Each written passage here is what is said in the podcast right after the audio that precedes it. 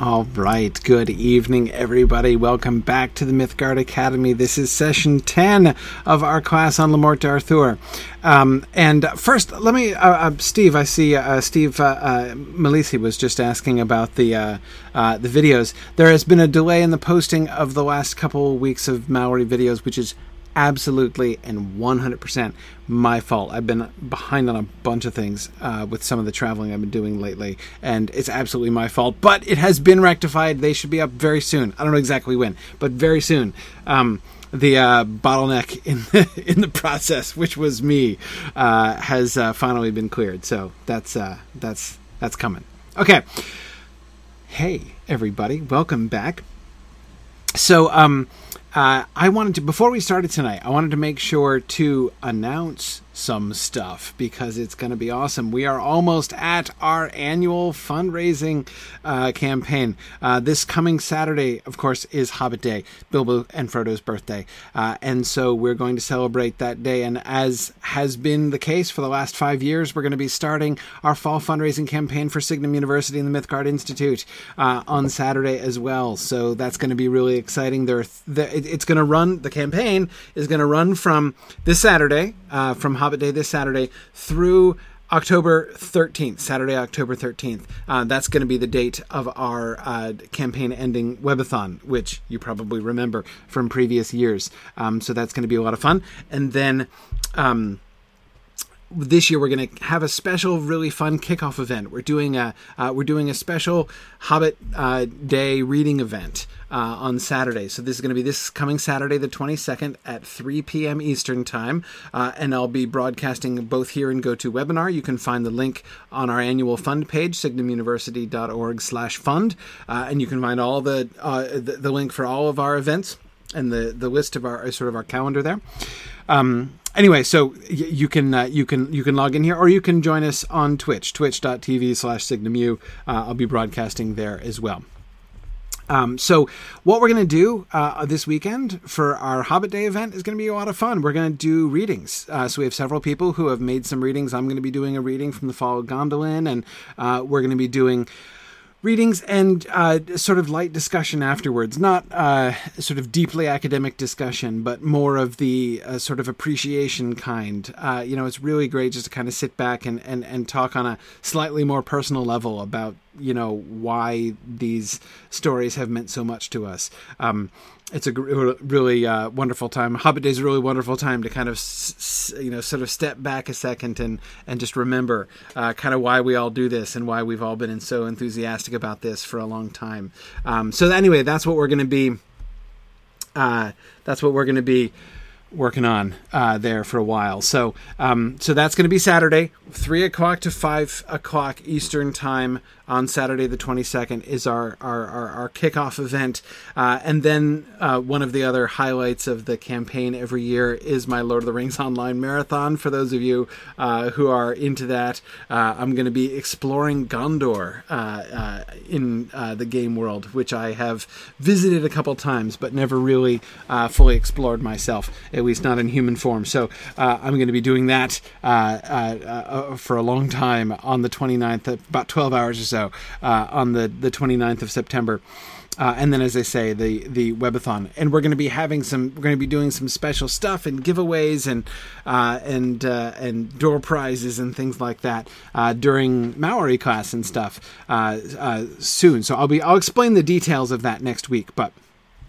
Um, that's uh, all going to be stuff that's going to be happening. So I just wanted to let you know that that was coming up. Also, a reminder we are almost to Middlemoot uh, Middlemoot in Kansas City, uh, which is on October 6th, Saturday, October 6th. So this coming Saturday is Hobbit Day reading event. The Saturday after that is the Lotro Marathon. The Saturday after that, we're going to be in Kansas City. Uh, so uh, that's going to be great fun. So uh, we, we're having a, a great crowd uh, in Kansas City for Middlemoot. I hope you'll be able to join us. If you're anywhere nearby, please do come join us. Check out the registration form again, signumuniversity.org. just scroll down a little bit and you'll see the, the event link uh, for Middlemoot. We, of course, have other moots also going on. We've got LA Moot on October 27th. We've got, uh, uh, I almost said Tex Moot, but that's not next. We've got Magnolia Moot in Charlotte, North Carolina. Um, on uh, on November 10th, and then we've got Tex Moot uh, down in Waco, Texas, uh, on uh, January January 19th. So lots of lots of things uh, coming up and happening here. So uh, should be should be lots of fun stuff. So um, okay, um, so let's go back to the text today. My goal today is to do all the rest of uh, uh, the Emperor Lucius stuff. Um, I would. I'm not going to lie. I'm a little bit keen uh, to get this section behind us. This has always been my least favorite part uh, of Le Morte d'Arthur. Uh, and the primary reason why, uh, one, it's just awkward because, like, you get you've you've gotten used to Malory's language, and now all of a sudden it's just weirder, um, and it's this kind of bizarre hybrid of like 14th century Middle English and 15th century Middle English, and it's kind of you know neither uh, neither fish nor fowl, and and it's it's it's just a little bit strange and jarring. I find anyway. Um, but in addition, the bigger thing, and this is something that's always kind of bugged me a little bit in the background, I have to admit, um, but which I've been thinking about a little bit more as uh, you know I've been going through and reading through this time in preparation, and I think I've been able to put my finger a little bit more precisely on what has always bothered me about this section. Um, and it's that Malory is departing from his own particular idiom, as I'm suggesting in my title here. Um, the alliterative Morte Arthure is a fun poem. Uh, you know, I, I don't dislike the alliterative Morte Arthure at all, but it's different. It's very different from the rest of Malory. And Malory his very close adaptation of uh, the alliterative Morte Arthure leads him into no end of awkwardness. Really, I think um, his it just it it doesn't really work. This section, whole section, doesn't fit in that the so many of the things that he's doing, some of the things that he's bringing in, the whole like tone and spirit and characterization and everything is is just it doesn't it's it doesn't fit with uh, um, with Malory's world. Um, this is not the Arthur that he's been building up, that he's been depicting. This is not the you know the Lancelot, not even the Gawain that he's been depicting. He's not depicted Lancelot much yet, but anyway, it's just. Uh, you know, I don't know. I feel like you can see what he's trying to do, what Malory is trying to do, and the, the you know sort of the ways in which he's trying to bring this story within um, his uh, his his world, his Arthurian world. But it's it's he's not thorough enough, I think, in doing that, and it's it ends up, I find, uh, kind of awkward. Um, we looked, uh, for example, last week at the um, the fun instance, right when he replaces uh, riotous with royalist. Right, Arthur's going to bring his riotous knights down through and rampage through Italy uh, on his way to sack Rome. Um, and uh, Malory changes that to I'm going to bring my royalist knights down. Except when push comes to shove, they're still riotous. They're not actually uh, very royal uh, when they uh, when they came down. But anyway, we'll get there. I hope you'll see what I mean. But like I say, I'm gonna I wanted to get through. But that's not to say that there aren't some fun sections uh, of this. Some of the fun, of course, is uh, there in the original, uh, uh, uh in which you know which fun Malory is just importing. Um, uh, other things are just kind of cutenesses of Malory's adaptation, but we'll get there. So we're gonna see if I can. We're gonna see how much of it we can get through here tonight. All right. So this is the passage that I came to and stopped last time because this one is complicated, and I'm not going to try to gloss it word by word. Um, the goal is just to get the overall picture, right? Uh, and the so the question to ask yourself here, um, the question to ask yourself is, or rather, I, I guess the question that this passage is designed to answer is, what's at stake? Who's the enemy here? Um, what is Arthur lined up against? You see, when he goes down to Rome. Um, because, you know, to say he is fighting the Roman Empire, well, that could mean so many things, right?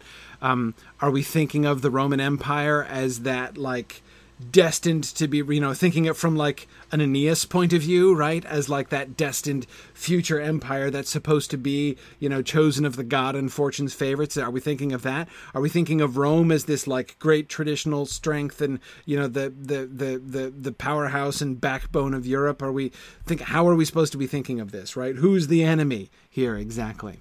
Um, and that I think is what um, what this is supposed to answer. But actually, before I go, I, I, one quick question. Marilyn was asking a, a quick uh, language question before we start. Uh, great question, Marilyn. Um, she wants to know about the, the, the phrase on live. Great question. Um, what is it? Um, it it does so uh, when he says like he's the greatest knight on live um, it means yes, the greatest knight alive, the greatest knight in the world. Essentially, on live is a pretty uh, who is currently alive. Um, of all living knights, he is the greatest. Is what it means when you say he's the greatest knight on live. Um, so uh, so yeah yeah. Um, yeah, yeah. Uh, Karita, I know. Try to try to focus here on the names of the on, on the names of the the uh, all the names and lists of places and stuff here. Um, Karita, one fun thing, it's much more interesting if you try to pronounce all of these names in Middle English, right? Uh, then you get to say names like Pumpoil and things like that. So I mean, like who doesn't enjoy that? Anyway, okay. Fan the Emperor sent forth his messengers of wise old Cnictes unto a country called Ambraj and Araj, and unto Alisander, to Inda, and to Erminy, that the river of Euphrates runneth by, and to Asi, Aufric, and Europe the large, and to Ertine, and, and Elame, and to the Oat Isles, to Araby, to Egypt, to Damascus, to Damayak, and to noble dukas and earls, and also the king of Cappadoce, and the king of Tars, and of Turkey, and of Pounce and Pampoil, and of outer Praetor Johannesland, also the Sudan of Surrey, and from Nero unto Nazareth, and from Garese unto Galilee, there come Saracens and become subjects unto Rome. So they come gleading in guiles. And also there come the king of Cyprus, and the Greeks that were gathered, and goodly arrayed, and the king of Macedony, and of Calaba, and of Catalonda, both kinges and dukes, and the king of Portingala, with many thousand Spaniards. Spaniards, Spinards, sorry. Thus all these kinges and dukes and admirales nobles assembled with sixteen kinges at once, and so they come unto Rome with great multitude of people. When the emperor understood their coming, he made ready all his noble Romines and all men of war betwixt him and Flanders. Also he had gotten with him fifty giantess that were engendered with fiendes, and although he let ordain for to await on his person and for to break the battail of the front of Arthur's connectes, but they were so much of their bodies that horses might not bear them, and thus the emperor, with all his horrible people, drew to pass Alamein to destroy Arthur's Londes, that he was that he was through war of his noble Connectus. Okay. Um, lots of kings here. Lots of King James says he's known too many Spaniards. They're all here, right, James? All of those Spaniards are here. Yeah. Okay. Um, so, um, what's the answer to the question? So back up for a second. Ignore all the names, every single one of them. Don't think of a single one of the name. What's the message here? Because there are several messages here, right? Several answers to the question who's the enemy? Who is fighting against King Arthur here? One answer is everybody. Everybody. I mean, this is not just everybody geographically, this is like everybody historically, too? Like you'll notice the Macedonians are fighting as well.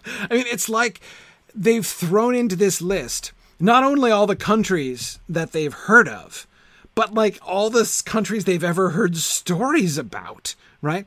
Uh, so like you've heard stories of Alexander the Great and the Macedonians, right? Well, yeah, they came too, right? Everybody, they're all there, right? Um, yeah, so this is like King Arthur contra mundum, right? The entire world, all of the known world, like seriously, outside of the lands that King Arthur controls, everybody in the world is arrayed against him, right? Um, so that's uh, that's a big deal. Stephen says China's sitting it out. Ah, no, they're not, right? Um, okay, maybe not the Chinese, but the Mongols are there. Uh, that's who. That's what uh, Praetor Johannes is. Praetor Johannes land. That's that's Mongolia. Okay, um, that's where Prester John went. I'm not even going to get into Prester John, but but yes, that's a Prester John uh, reference. Who was it that recognized it? That somebody? Yes, Julie Dick, exactly. Yes. Um, so th- it's uh, d- trust me, it, that means Mongolia, right? So the Mongols are there, right? Um, uh, you know, Jordan says it's Rome resurgent. No, this is like Rome in, in Rome's wildest dreams, right? Rome didn't conquer half this terrain, right? Uh, at its heyday. So, uh, yeah, yeah, this is, uh, this is kind of, uh, this is kind of amazing. Um, uh, yeah, you're right, Jonna. If they had heard of the Native Americans at this point, the Native Americans would have been there too. Yeah, absolutely. Uh, yep, yeah, no, and the Aztecs and everybody. I mean, absolutely everybody would have been. I mean, it's it's the entire known world. Notice the in, India. We've got India here, right? Um, uh, as well as Asia, which means presumably Asia Minor, uh, Africa. I mean, everybody, everybody, everybody's there, right? So that's one message: is that this is this is this passage is designed to it is designed to just kind of overwhelm you. You don't have to know all the references. I mean that that is to say, I don't think that Malory's thought was that everybody is going to even know all of these names. It's not. I don't think it's what it's important. What is important here? What's important here is the simple, like the weight of the list right as it just rolls over you and rolls over you like wow like all of these kings and dukes and earls from all of these lands are all arrayed against arthur that's amazing right and giants yes exactly and who is asking about the giants um uh let's see um because let's see i think you were um uh somebody was asking who was asking about, about the giants? Was asking if you were yes there Karita yes. Um, giants engendered by fiends yes. So giants who are the children of demons you are understanding that correctly. That's, that's why they're giants right because uh, they're the descendants of fiends like not all descendants of fiends you know, like not all children of fiends end up like merlin you know um, yeah, giants, but no dwarfs, Brian. Exactly. There are probably dwarfs around, but we don't. They don't brag about those. Uh, you know, like uh, it, it, would give entirely the wrong impression to be like, and they, you know, and like there were a bunch of dwarfs arrayed against them. Um, I know, like it's different, right? Um, uh, Stephen says, "Is Malory thinking of the Nephilim?" Yeah, most likely. I think so. I am pretty sure that that interpretation. Uh, sorry, so Stephen, you're going to make me explain this now. Um, in the beginning of Genesis chapter six, right before the flood is described, um, there's this extremely cryptic passage that nobody really knows exactly what it means. Um, that there were giants in the land in those days. That the children of of of God looked on the the, the the the the sons of God looked on the daughters of men and thought that they were fair and lay by them, and there were giants in the land in those days. One interpretation of that passage is that this is like angelic spirits, like demons, uh, uh, having sex with mortal women and producing giants, and that was pre-flood. It's one of the reasons that God sent the flood. This is a uh, traditional uh, interpretation of Genesis chapter six. And Stephen, I believe that that interpretation of Genesis Genesis chapter six was around. I'm pretty sure. I don't. I'd have to go back to my biblical my old biblical commentaries uh, uh, not mine i mean that is the old latin biblical commentaries i used to read back in the day. Uh, one of my minor fields for my oral exams way back in high school was uh, medieval scriptural commentary. So uh, i used to read uh, I, I used to who what literary character is it who says i used to go in for that a great deal at one time. Who was it who used to say that? Is that a dickens character? Anyway um but um, anyhow, so yeah, uh, but I can't remember. Ex- I, I can't remember with hundred percent confidence, but I think that the I think that the Nephilim were uh, were around. That that that concept of the giants was around. Certainly, we see something very like it here. If if he's not thinking of Genesis six uh, explicitly. Um, okay, um, so so yeah, we've got uh, we've got, and the giants are just they're like the cherry on the top of this like you know massive sundae, right? Um, and notice that uh, uh, Emperor Lucius is keeping them as his bodyguard, right? Um, now, notice what else we see. Anyone else? So now stop ignoring the names. I told you to ignore the names. Don't now. Don't ignore the names. Um, apart from everybody in the world, how else would we characterize who or what we see here in this? Uh, uh, in uh, uh who again another answer to the question who is arrayed against Arthur? Who is the enemy here? Um, the key here is um, well, there are. It's true, Julie, that we do have sort of ancient worthies again, especially when we're thinking about like the the the the memories of Alexander the Great, and there are two memories of Alexander the Great here, right? Not only the uh, the uh, Macedoni, which I already mentioned, but of course Alessandra, Alessander here, which means Alexandria, of course. Um, we're talking about Egypt here. Um, but uh, uh, yeah, yeah. Um,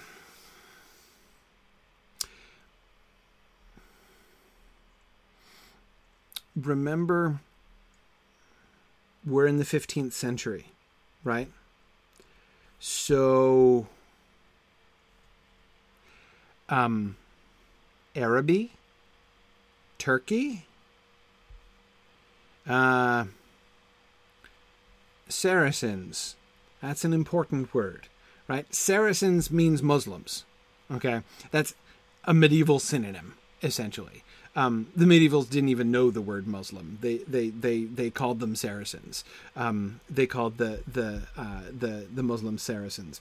Um, yeah, yeah. Um, these are the bad guys, right? And I'm not saying that they would have associated every nation that's being listed here as bad guys, but bad guys are featured here. Um, and the the kind of cue that we have for that, even if you missed it in the list, right? Um, notice at the end, uh, and thus the emperor with all his horrible people, right? These are horrible people, right? And I don't think that's not meant to be a moral condemnation of each one individually, right? Um, and you can say, of course, that this is horrible in the sense of like his army is so massive that it is it inspires horror, right? Um, it is quite possible that that is at least one sense in which he means it. Um, but but I think there's more to it than that too, uh, as well. These are clearly the bad guys, um, and that's um, that becomes extremely clear when we're uh, when we're actually reading the battles, right, and the uh, and the, the the descriptions of the scenes. Again, the giants, who are the the the uh, the children of fiends, who are in, engendered with fiendus, that's another clue, right? Um, that these are that these are the bad guys. Another fairly clear signal here. Um, I should pause here for a second This, of course, is another one of these places when you're reading a medieval text that it's really important to put aside your modern perspective and try to understand where they're coming from. You don't have to agree with it, you don't have to like it, but you do need to understand it.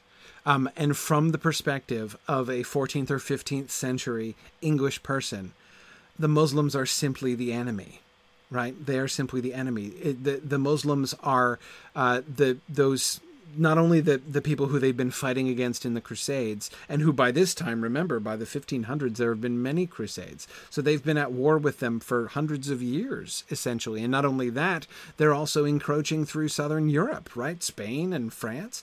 Um, so there's the there's the, the the the more local threat from the south. Um, they've been at war with them for generations. There'd be very few of these, you know, uh, knightly of knightly folks uh, like uh, uh Malory's, um, you know, sort of class, right, of people who, you know, don't have uh, family and and and you know ancestors who have been killed uh, in the Crusades.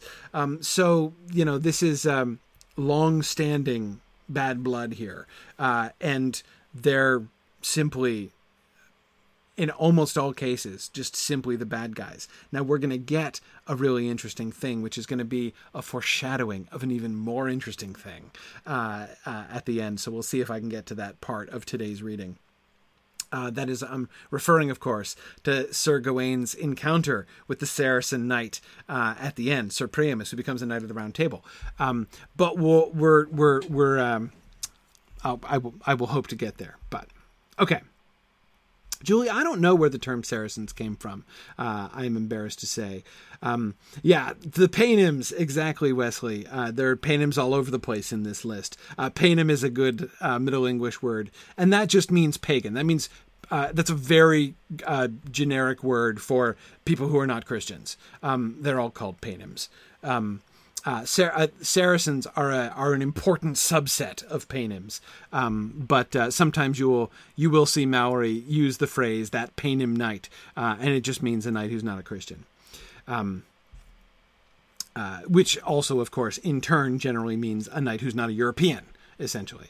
Um, okay. All right, so we've established who the enemy is, but notice the effect of this, right? Notice how this is setting up Arthur. Notice how this determines the story, right? Arthur is um, is the aggressor, but Arthur is the underdog, right? And not just the underdog. He's the underdog fighting for good and righteousness against all of the questionable hordes of the world, right? Um, so anyway, that's uh, um, that's this is uh, setting him up in a very important way, right? Um, yeah. Um, let's see. Oh, uh, uh, sweet Jack, I, I see. Um, Ethiopia is referred to. Uh, where is it? It's somewhere. Just, didn't we get Ethiopia? I was sure we got Ethiopia in that list somewhere. Maybe I Maybe I made that up. Um, anyway, sorry. Um, yeah, Brian says it feels a bit like Sauron's host approaching Minas Tirith. Yeah, a little bit. I think it's supposed to sort of have that effect, except, Brian, you notice the difference, right? Um, again, think about like the shape of the story as a whole. Uh, when the armies of Sauron are approaching Minas Tirith, the story is, you know, we have like the last defenders of light with darkness closing in around it, trying to fend it off, right? Arthur's story is importantly different. He's going into the home. He's this is this is Arthur charging through the Black Gate, right? Um, and he's not just setting a trap. His his Arthur is going to go to the Black Gate and blow the doors off their hinges and take Mordor by force. That's the plan, right? Um, he is defying uh, openly, setting his standard against all of the united uh, kings of the entire rest of the world in order to defend well, not just what's right, of course, in order to defend the honor of England um, uh, and of his realm.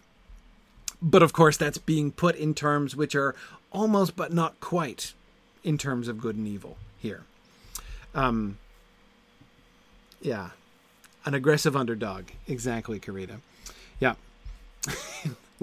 like a terrier, a little bit like a terrier. I'm not sure that Arthur would appreciate that simile, but um, all right. Arthur has a dream, and of course, I, I I'm interested in his dream, but okay, I'm a little puzzled by something too. But anyway, okay.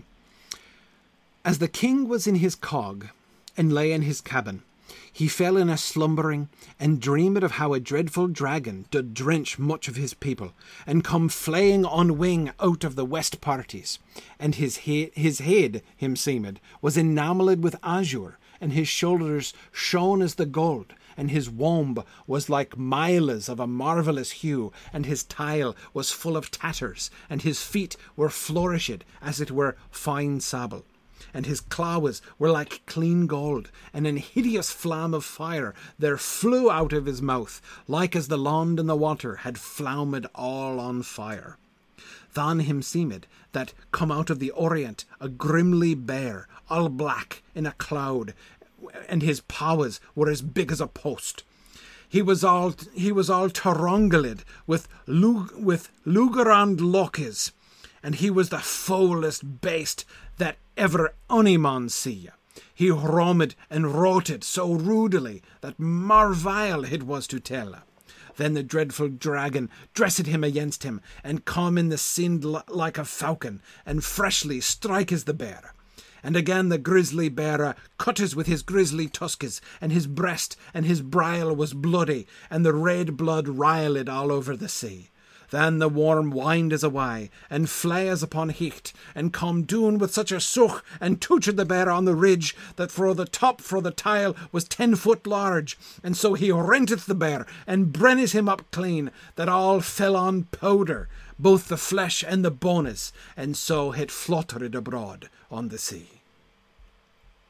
All right, that's a that's a that's a fun uh, that's a fun dream. So uh, womb, yeah, womb. Uh, don't worry, womb just means belly. It's very generic. Uh, everybody's got a womb. Uh, uh, it's it's it doesn't it's it's a much less anatomically precise term than it will later become. It just means it just means your belly or abdomen generally. Um, so yeah, yeah. So I know that's a little bit confusing there. This is not a pregnant dragon that we're reading about. Um, uh, yeah. So okay. Um, uh, here's the main thing I'm confused about here. There has got to be a mistake here. I'm quite sure uh, that Malory has made a mistake. Um, I thought it was a typo at first, and I'm going back and checking, and no, it's not a typo. It really said it's not a bear.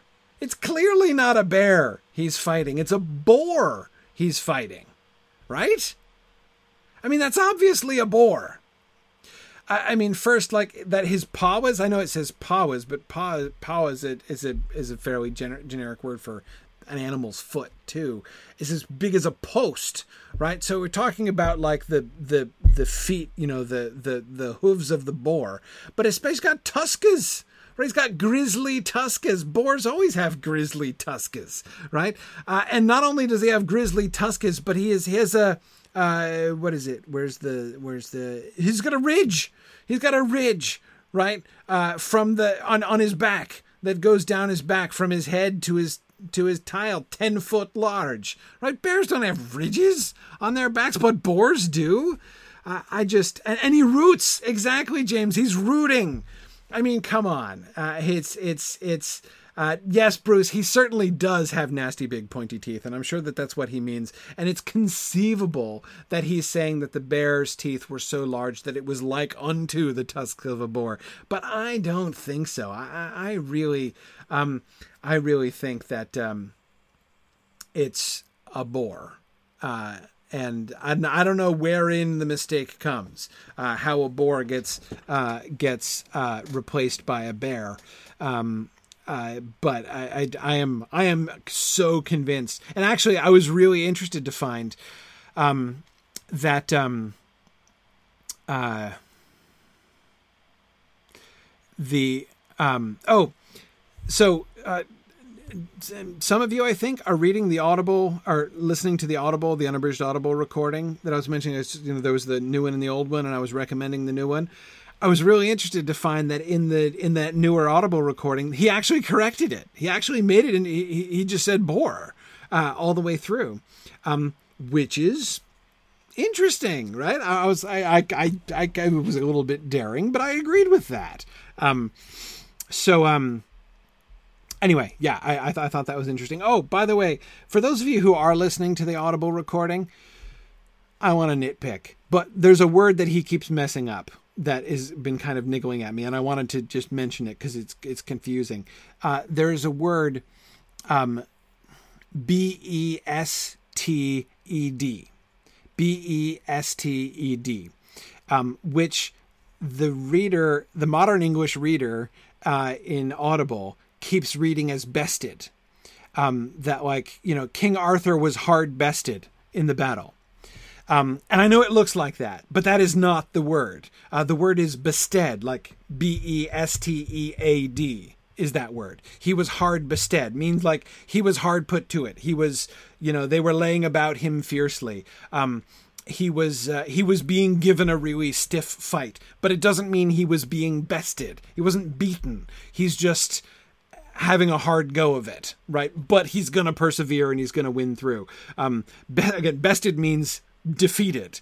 Bested means somebody's attacking you, right? So I, I, just little side note: the guy keeps pronouncing that wrong, and and uh, uh, and I'm like, I think he doesn't. I, I mean, every time he says, I'm like, I think that word does not mean what you think it means.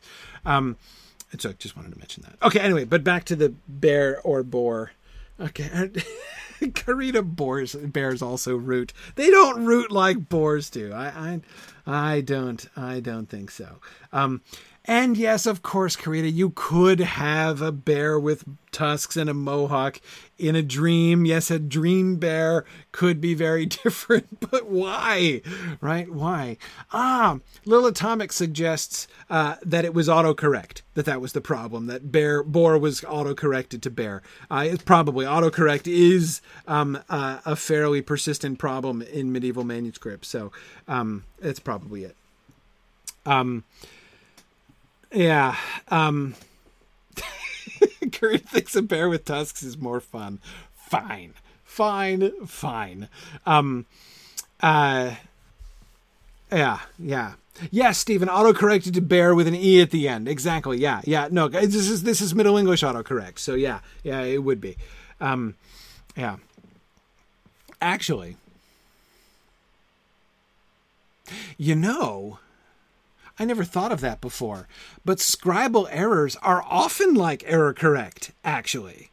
Come to think of it, that's kind of a good analogy. When a scribe comes to a hard word and is like, oh, surely you meant this other word, which is much more common and much simpler. You are just making it harder than it needs to be, right? So I'm going to replace the word that you wrote with this other more common word that I think you is what you probably meant. Scribes did that all the time. So actually, I was absolutely joking before, but it's completely true. Autocorrect was a habitual problem in medieval manuscripts. My goodness. Yeah. Yeah, I, never. I mean, it's so, it's so obvious when you think of it, but I never really thought of that before. But it's totally true. That's just how it worked. Um, it's almost like uh, it's almost like uh, you know Apple modeled autocorrect on medieval manuscripts. Actually, um, yeah. Okay. Um, yeah. Yeah. Um, Stephen Cover says he's now imagining office assistant for monks. It looks like you're illuminating a manuscript. Would you like some help with that? Yeah, yeah, probably. Probably. Um, yeah. Um, okay. Anyway, forget about the boar. Whether be it a boar or be it a bear, uh, where are we here? Now, several of you were saying this sounds a little bit like the book of Revelation or a little bit like the book of Daniel. In other words, the book that the book of Revelation sounds like, right? Um, yes, this is this is this is a vision in an apocalyptic style. Absolutely. Um, uh, I, I I believe that it is deliberately modeled after the visions in the book of Daniel specifically.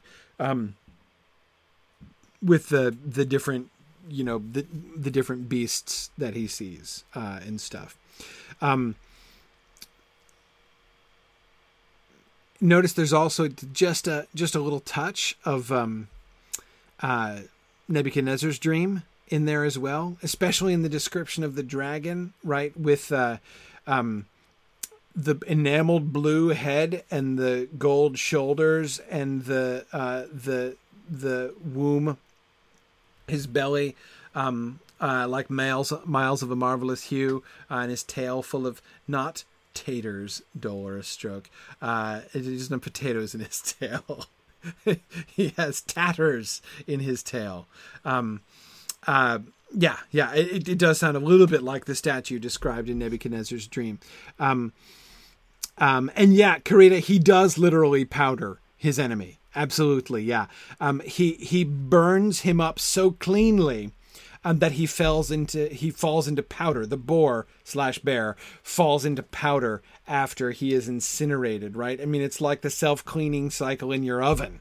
What the dragon does to the so it doesn't matter at the end of the day whether it's a boar or a bear because it's powdered uh, at the end and floated abroad on the sea. The ashes, right, the powdered ashes of the bear boar are scattered abroad uh, on the sea after that. Um, so he like literally cremates it. Um, so uh, okay. Um, what's going on here? How oh how can we under cuz oh man, we've got no Merlin anymore. If we had Merlin, he'd explain this in a heartbeat. Um, but uh, fortunately there's a philosopher right? Uh, it was easier for philosophers to find uh, profitable work back in these days. Um, uh, Anon the king waked, and was sore abashed of his dream, and in all haste he sent for a philosopher, and charged him to tell what signify what signified his dream. Sire, said the philosopher, the dragon thou dreamest, uh, the, the, the dragon thou dreamest of, betokens thine own person, that thus here sails with these sicker knictis, and the colour of his winges is thy kingdomes that thou hast with thy knictis won. And his tile that was all to tattered signified your noble knictis of the rune table. And the bear that the dragon slew above in the cloudy in the cloudy I don't know why it's cloudy, I don't know what the I is there for. Is that a typo? I don't think so. Betokens some tyrant that tormenteth thy people other thou art like to fight with some giant, boldly in battile, by thyself alone. It could be that too. Therefore, of this dreadful dream dread they but a little, and care not now, Sir Conqueror, but comfort thyself. Okay, okay. Um,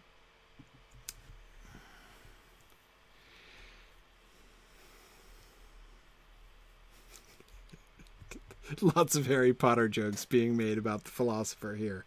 Um, yeah, Sarah.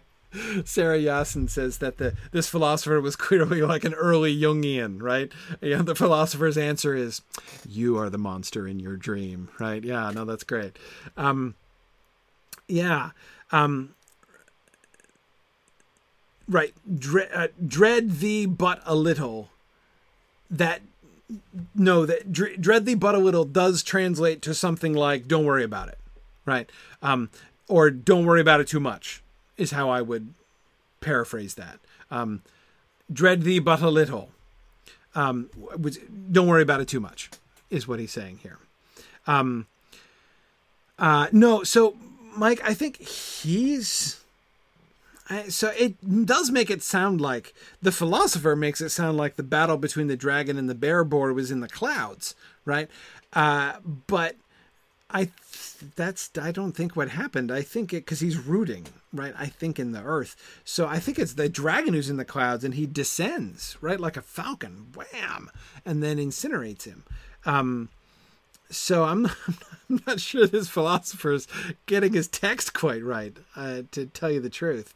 Um, so, okay, um, he is the dragon.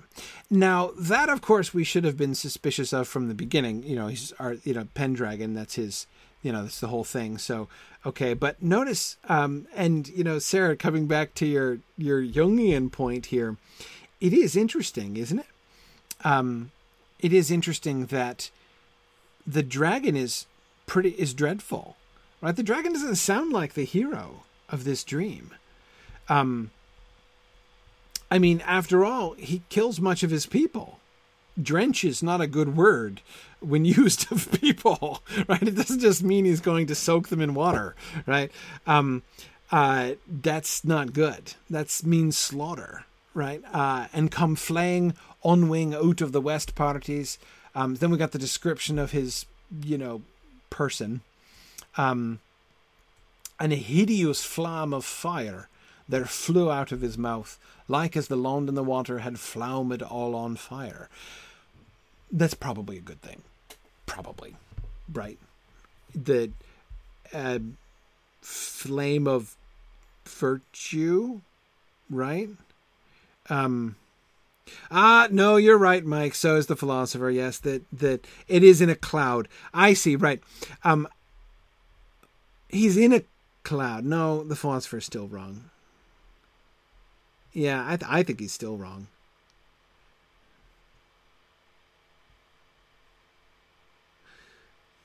Well, hmm. No, I'm sorry. When I read that, a grimly bear, all black in a cloud, in a cloud, I thought that meant he was like, sh- like there was like fog ab- ab- around him, like it was, you know, like they turned on the the you know dry ice machines when the when the bear boar came in, right? So he was in a cloud, um, like in a cloaked in shadow, like he was coming in cloaked in shadow. I didn't take that to mean he was actually up in the clouds. Um, I suppose that's possible. The philosopher seems to think so. Uh, yeah, the philosopher seems to think so. He's probably right. And I'm probably wrong. The dry ice effect would be good, though, wouldn't it? Um, some of his explanation doesn't really seem to explain. Um, and his title that was alter tattered signified your noble knights of the Round Table. Uh, why? How? Um, they're tattered? The Knights of the Round Table? In what sense tattered? Tattered in the sense that many of them are about to die in this battle, and so there's going to be a bunch of openings on the Round Table fairly soon. I I don't know why uh, why it is that because I mean it's the tattering right um, that um, it's the tattering of the tail that that he's pointing to right? That's what gives that's the the tell right? That's the giveaway um, that shows that it means his knights at the round table. Um, now i was think so marilyn is suggesting that it means it just has uh, like individual spikes right? Um, and it's full of spikes. And so each spike represents a different knight and so that's why it, it's the round table. It's possible. But it's the and if all we had marilyn was the first description, right? Uh, when he says uh, uh, his tile was full of tatters, right? Um, okay, if we understand tatters then as not tatters, like not it's ripped and torn, but rather it's uh, it's got like lots of individual bits sticking off of it, right? Then okay, but it's uh, you know the way I'm all to tattered makes it sound like it's been like it's something when to is uh, put at the beginning of a verb uh, like that, or past participle in this case, um, it um, it suggests action like the the thing was done to it, right? Um, so uh, it really sounds like something has been been happening to it. No Dolores Stroke, uh, and no Catriona. I do not think the potatoes reading still makes the most sense. I have to disagree with you there.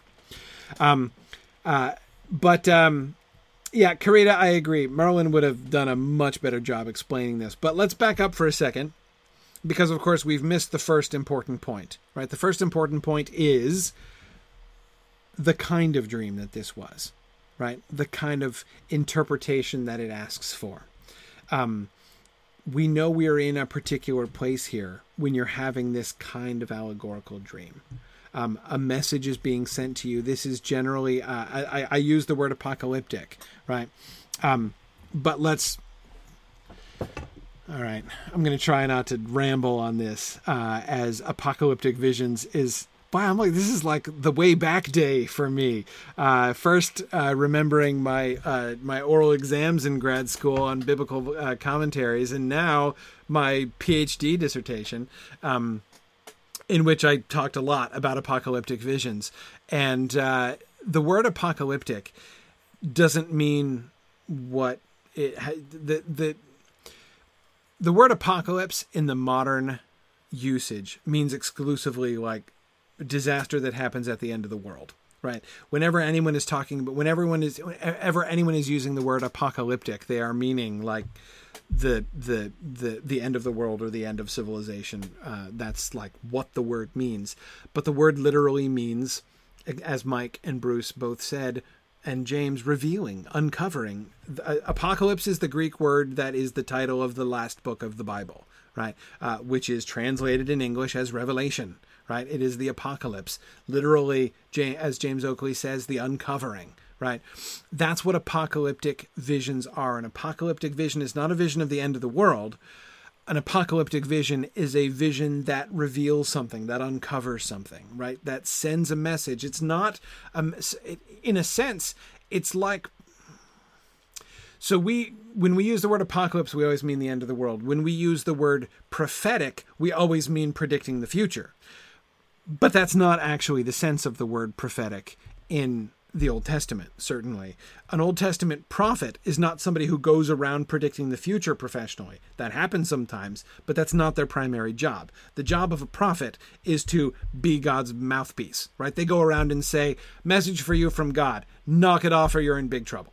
Right, like that's the kind of thing that they go around and say. They're great fun at parties, uh, especially if you happen to be, you know, like the king of, um, uh, uh, the king of of, of uh, well, almost anywhere, frankly.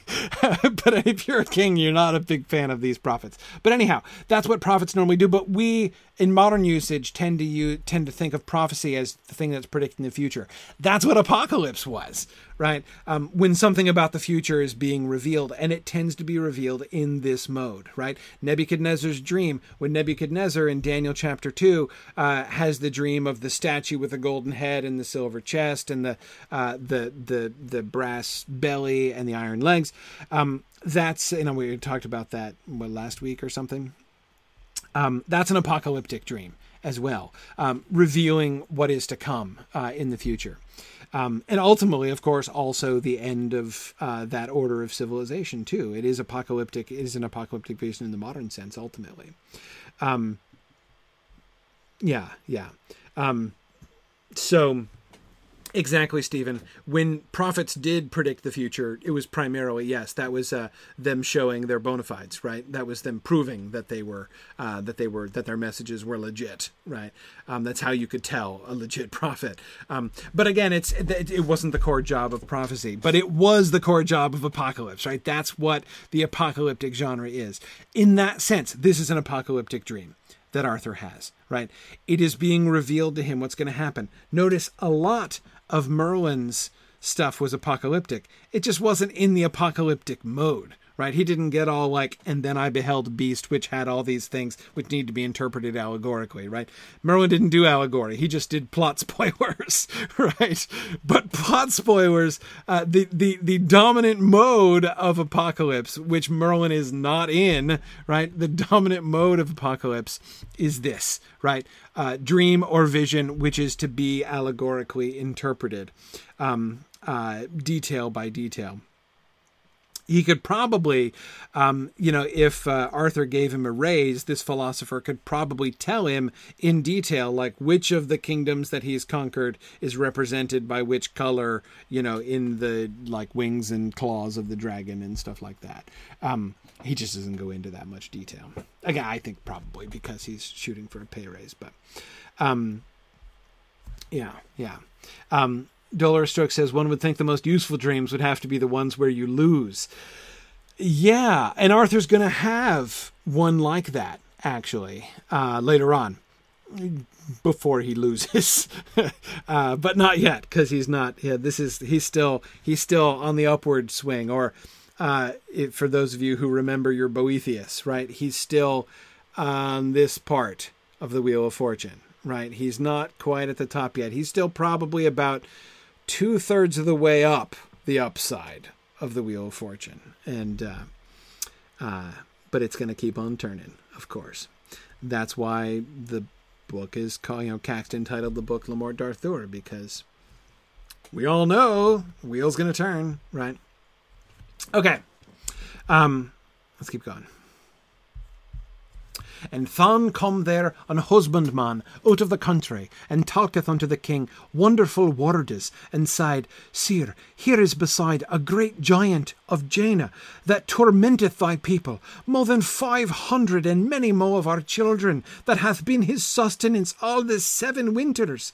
Yet is the sot never ceased, but in the country of Constantine he hath killed and destroyed all our Knav children, and this nicht he hath claked the Duchess of Bretagne as she rode by a river with her rich knichtes, and led her unto yonder mount to lie by her while her life lasteth.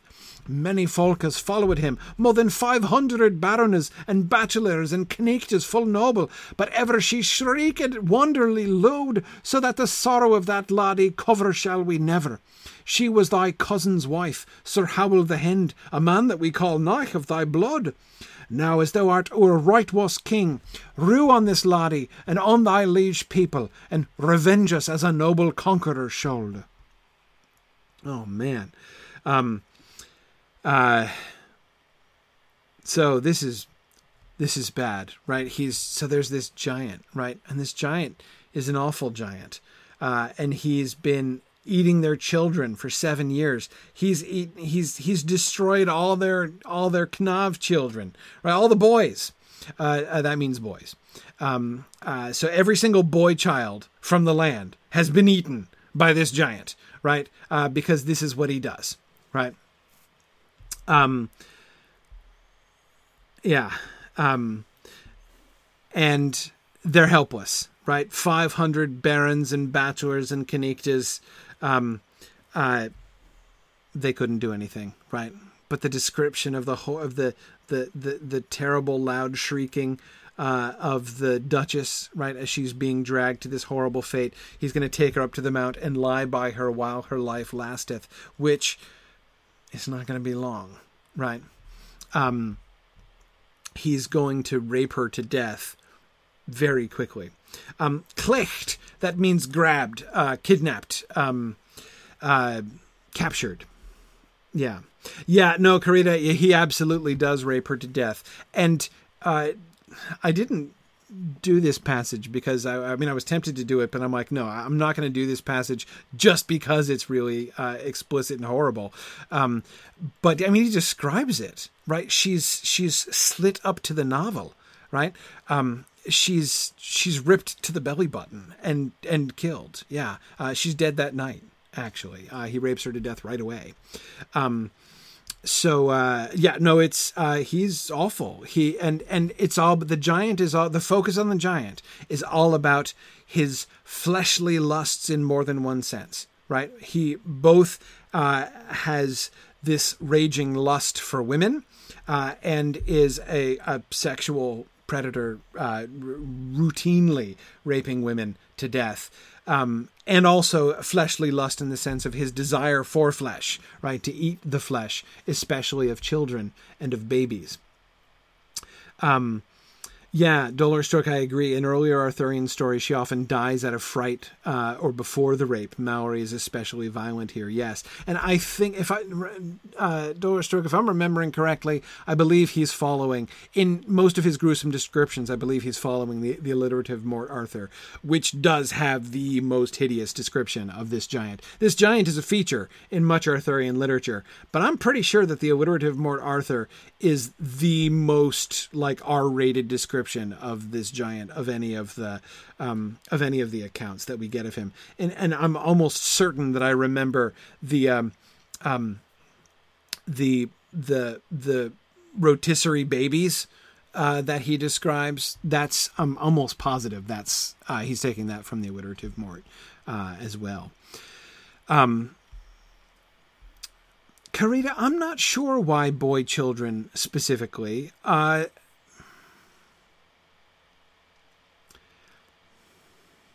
We'll get back to that. Ask that question again in a minute. I want to go on more horrible things first. So King Arthur sneaks up by himself. Nobody else knows that he's going. Even Arthur and uh, even Kay and uh, Bedwyr, whom he's brought with him, uh, don't know where he's going or exactly what he. They know where he's going, but they don't know what he's doing. Right? They don't know. They don't know about the giant. So he's sneaking up on his own, and there's this old woman there. Uh, this old woman who is apparently uh, uh, uh too old for him to rape anymore. Uh, I think he's raped her already, like back in the day, but she survived it apparently. Um, and is living this hideous life, serving the giant by force, his as his slave. Um, um, is asking, does he also eat girls, but they're only counting the boys? No, no. The way that it's he specifies, uh, I'm pretty sure he eats only the boy children. I'm pretty sure of it. Yeah, yeah. Uh, Bruce, you and I are thinking on the same lines here. I'll come back to that in a second. Okay, hang on. All right. So here's the poor uh, old slave lady. Dame, said the king, I come for the noble conqueror, Sir Arthur, for to treat with that tyrant for his liege people. Fie on such treatise, she sighed then, for he setteth not by the king, nor by no man else. But an thou have brought Arthur's wife, Dame Guinevere, he will be more blither of her than thou hadst given him Hathendel France. And but if thou have brought her, press him not too nigh, Look what he hath done unto fifteen kings. He hath made him a coat full of precious stones, and on the borders thereof is the beardes of fifteen kings, and they that and, and they were of the greatest blood that dured on earth. Other farm he had none of fifteen realms. This present was sent him to this last Christmas, that they sent him in Fife for saving of their people. And for Arthur's wife, he lodges him here for he hath more treasure than ever had Arthur or any of his elders. And knew thou shalt find him at supper with six knave children. And there he hath made pickle and powder with many precious wines, and three fire maidens that torn is the broach that bid is to go, that bid is to go to his bed. For they three shall be dead within four hours, or the filth is fulfilled that his flesh asketh horrible, horrible. So yeah, so he's there like turning the spit, and he um he th- that's what the broach is. The broach means the spit. Um, so it's it's literally describing six knave children, six baby boys, impaled on a spit that the three maidens are being forced to turn over the fire uh, to cook the babies rotisserie style before he rapes them to death later that night. Um, that's uh, yeah, yeah. Um, oh, and by the way, that for for solving for solving of their people, right? This present was sent him this last Christmas. They sent him in faith for solving of their people. That doesn't mean that the giant saved them from something, right? He spared them himself, right? Like it instead of me killing you all or eating you, right, uh, you can give me this present instead. That's what it's a bribe to the giant. Um, yeah, yeah. Um, so this is, um, as I say, extremely gruesome. Um, what um, what is he? Oh, uh, okay. I won't even get I won't even get into the pickle and the powder then. We, we don't even want to know about the pickle and the powder. Um, but um, yeah, so what's going on here? The dream is a hint, right? Arthur, so let's not forget the context, right? Arthur is setting off to fight against Rome, and we saw what that means. He's not just fighting against Rome, right? He's fighting against everybody. Um, he's setting off to fight against Rome. On the way, he has this dream, and the dream is of monstrous, terrifying dragon him, right? And the bear boar, which is Rome, right? Which is his enemy. And then he lands. And we're told, remember, we're told this is a, a foe that you're going to fight or maybe, you know, it could be a giant that you're going to do single combat with. That's like the alternative interpretation, right? So the philosopher, in his interpretation of the dream, already prompts us in our reception of this passage, right? Of this scene with the giant. Because if you, I mean, this is by far the most random event in this entire section, right? Like, why are we we now interrupt this, uh, you know, military campaign to bring you this random fight with a random giant, right? Who is horrible, but, um, uh, you know, that's, um, I, you know, having now done our, our, our, our giant slaying, we're ready to move on, right? But there's, this clear connection, which I think would be clear even if the philosopher hadn't made it explicit, right? That Arthur's fight with the giant here is meant to be a parallel. It's like a little synecdoche of what he's doing here in Europe, right? The giant is Rome. The giant is all of the you know sort of the rest of the non-english world that is arrayed against him he is the underdog just as this giant is so huge and so fearsome that um, no one even 500 knights at once have never been able to stand up to him before so too of course no knights no kings have successfully stood up to rome either right Trust me. Just run, roll with that, right? Don't tell the Germans. Don't tell the Parthians. Uh, nobody's ever stood up to Rome before. Um, so there's an obvious kind of connection here. So there are a couple different ways that we can understand the giant thing here, right? On the one hand, um, this is um, this is political. It's like a little political allegory that he is enacting here. And again, the the beard thing this is now notice you will remember this from King Ryan's that we got before, right? Who also had a beard cloak. Apparently, it's a thing that tyrants do.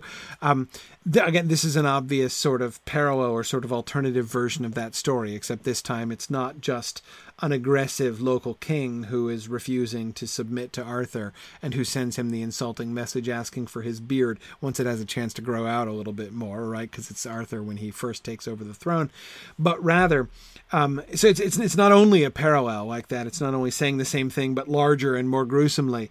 Um, but again, look, it's it, it it makes it in the context, right? It makes it even more clear that this is a characterization of Rome.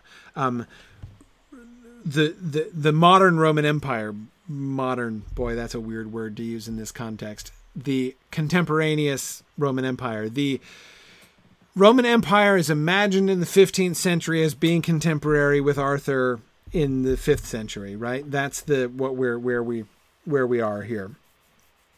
That Rome is like this giant, strong, powerful, fearsome, devouring, right? Rapacious, um, that will seize the things that are most precious to you and take it for itself, claim it for itself, that will eat your children, right?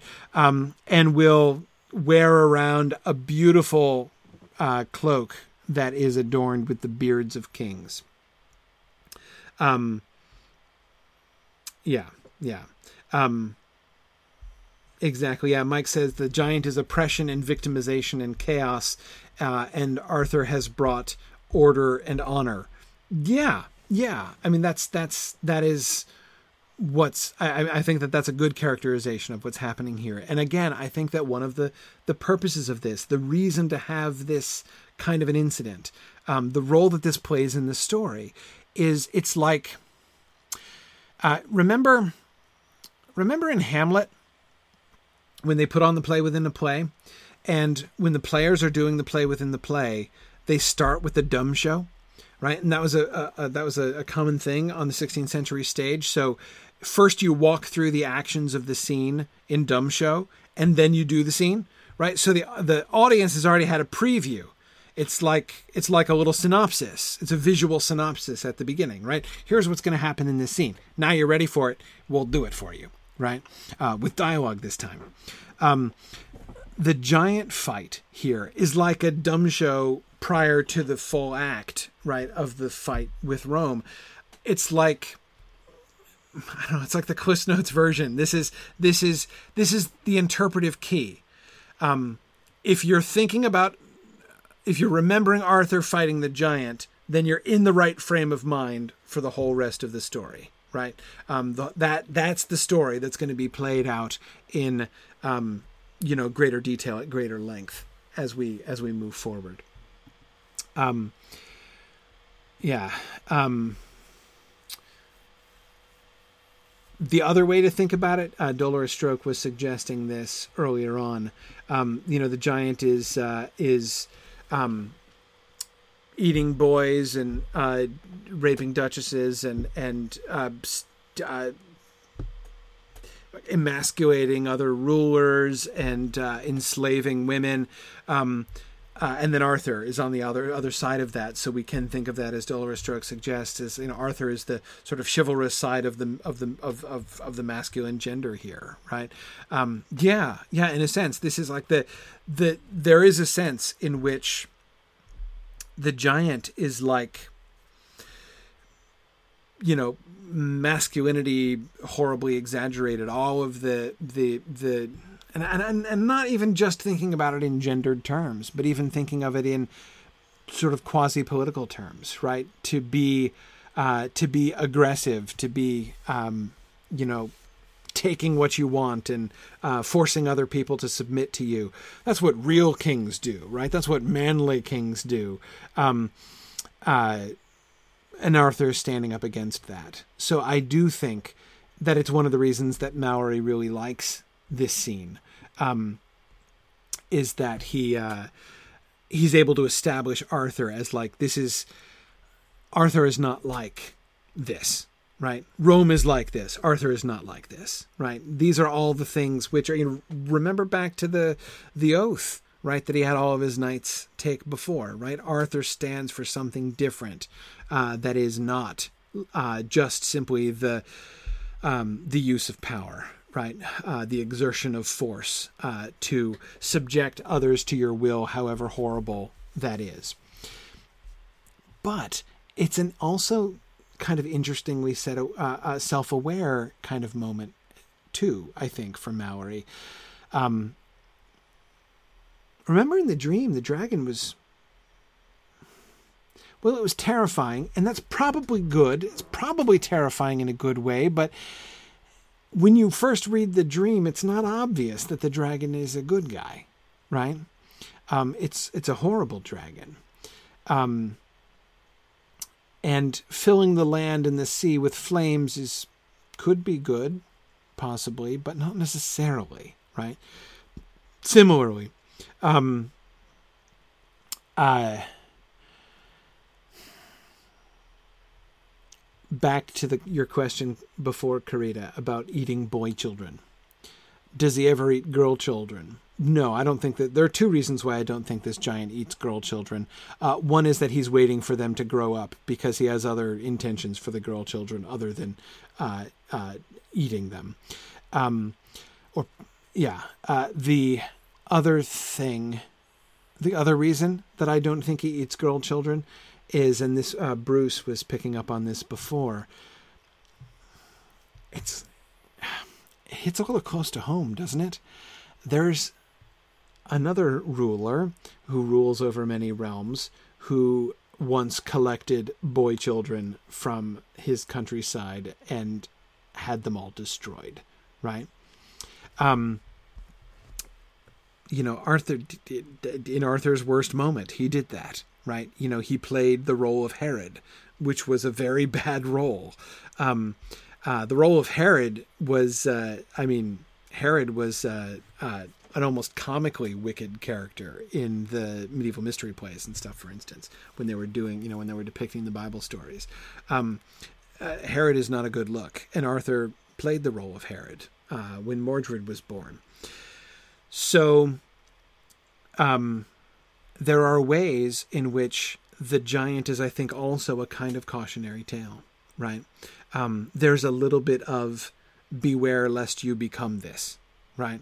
Um, on the one hand, this is like the enemy that you are going to overcome. So, Arthur versus the giant again is is like the foreshadowing of, you know, what Arthur is going to, you know, what's going to be later on. But it's also, I think, potentially a warning.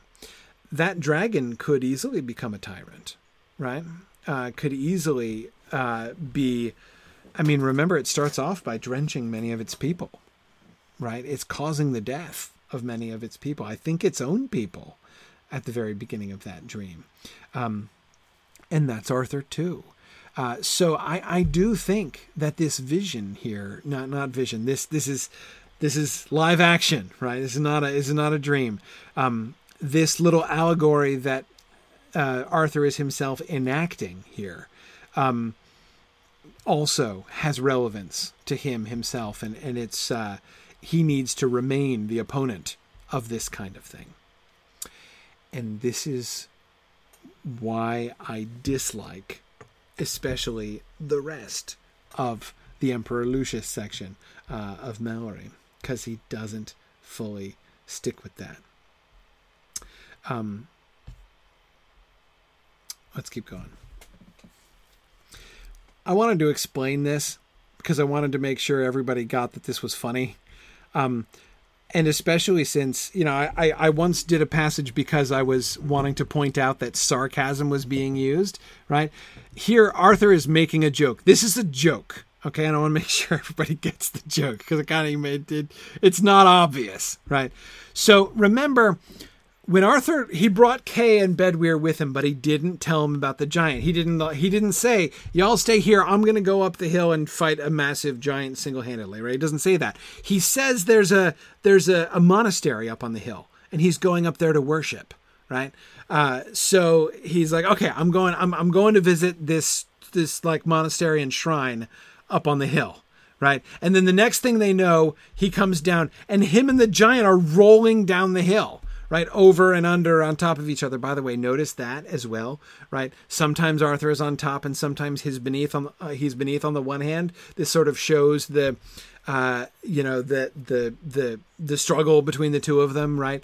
Um, but also, you know, it's like they are like each other uh, in in a sense. There's there's a there's there's a sort of a potential similarity as they're tumbling down the hill together. But anyway, um, uh, so he's he's he's comes rolling down the hill with this giant in his arms. Now he's already given the giant several mortal wounds, right?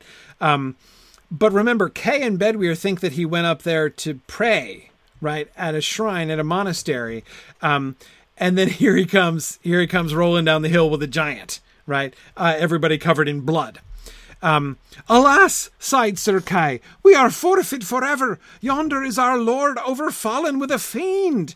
Right, so he in, thinks sensibly that some demon has taken physical form and is attacking Arthur. And he feels bad because he's like, we weren't there to back him up, right? We let him go on his own, and now we are a forfeit for we have forfeited our honor, right? Because we failed to protect our, you know, here we let him go off by himself, and he got he got attacked by a by a demon, and now what are we supposed to do? It is not so, sighed the king, but help me, Sir Kay, for this corsaint that I have cledged out of the yonder close. That's the joke. You get, you get so he calls it a core saint, right? Core saint literally means the body of the saints. Okay, so a corsaint is a is a holy relic, uh, usually a piece of the of the body, sometimes of the of the clothing of a dead saint. Um, and most shrines and everything featured uh, uh, one of these uh, relics. Relics were a really big deal uh, especially in the later Middle Ages. Um, and so he, when he when he when he said that there were, he was going up to the Cluis, he was implying that there was a shrine up there, that there was a, that they had a holy relic, and that's why he was going to go up there to pray. And so he's calling the giant a corsaint. Um, he's like, oh, so I've uh, I've pledged this. I've you know I've I've I've I've ta- I've taken an a, a, a, Mike. By the way, I think that's the same word, pledged, uh, cleged. So just as the giant cleged uh, the Duchess, right? He's clegged this corsaint. He's like, I, I, I, I, I stole the relic, right? Uh, uh, help me, help me with this relic that I've stolen uh, from, uh, from the from from the Cluis, from the uh, from the cloister up on the hill. That's a joke, right? It's a joke. Uh, it's not a relic, right? Um, but he's he's characterizing um, uh, he's he's he's characterizing the it's a it's it's a comical opposite, right? Um, instead of a holy relic, uh, you know, he's come down with this enormous, ugly, bleeding, murderous giant, right? And Bedwyr rolls with it In faith, sighed Sir Bedwyr, this is a fool carl, and cocked the corsaint out of the king's armies, and there he sighed, I have mickle wonder that Michael be of such a mocking, that ever God wold suffer him to abide in heaven, and if saintes be such that service Jesu, I will never seek for none by the faith of my body. Um, okay, so so uh, Bedwyr's going to roll with it, right? Uh, uh, I have mickle wonder, and Michael be of such a mocking, right? So notice his wordplay as well, right? Mickle, which means great. I have great wonder. Uh, so the the pun, Mike, exactly. It's really good, right? On on on Mickle and Michael, right? I have because it's Mont Saint Michel, right? Is the mountain that they just went up? It's the the the the the the, the Mount of Saint Michael. Who is Saint Michael? Who's Saint Michael? Anybody know who Saint Michael is?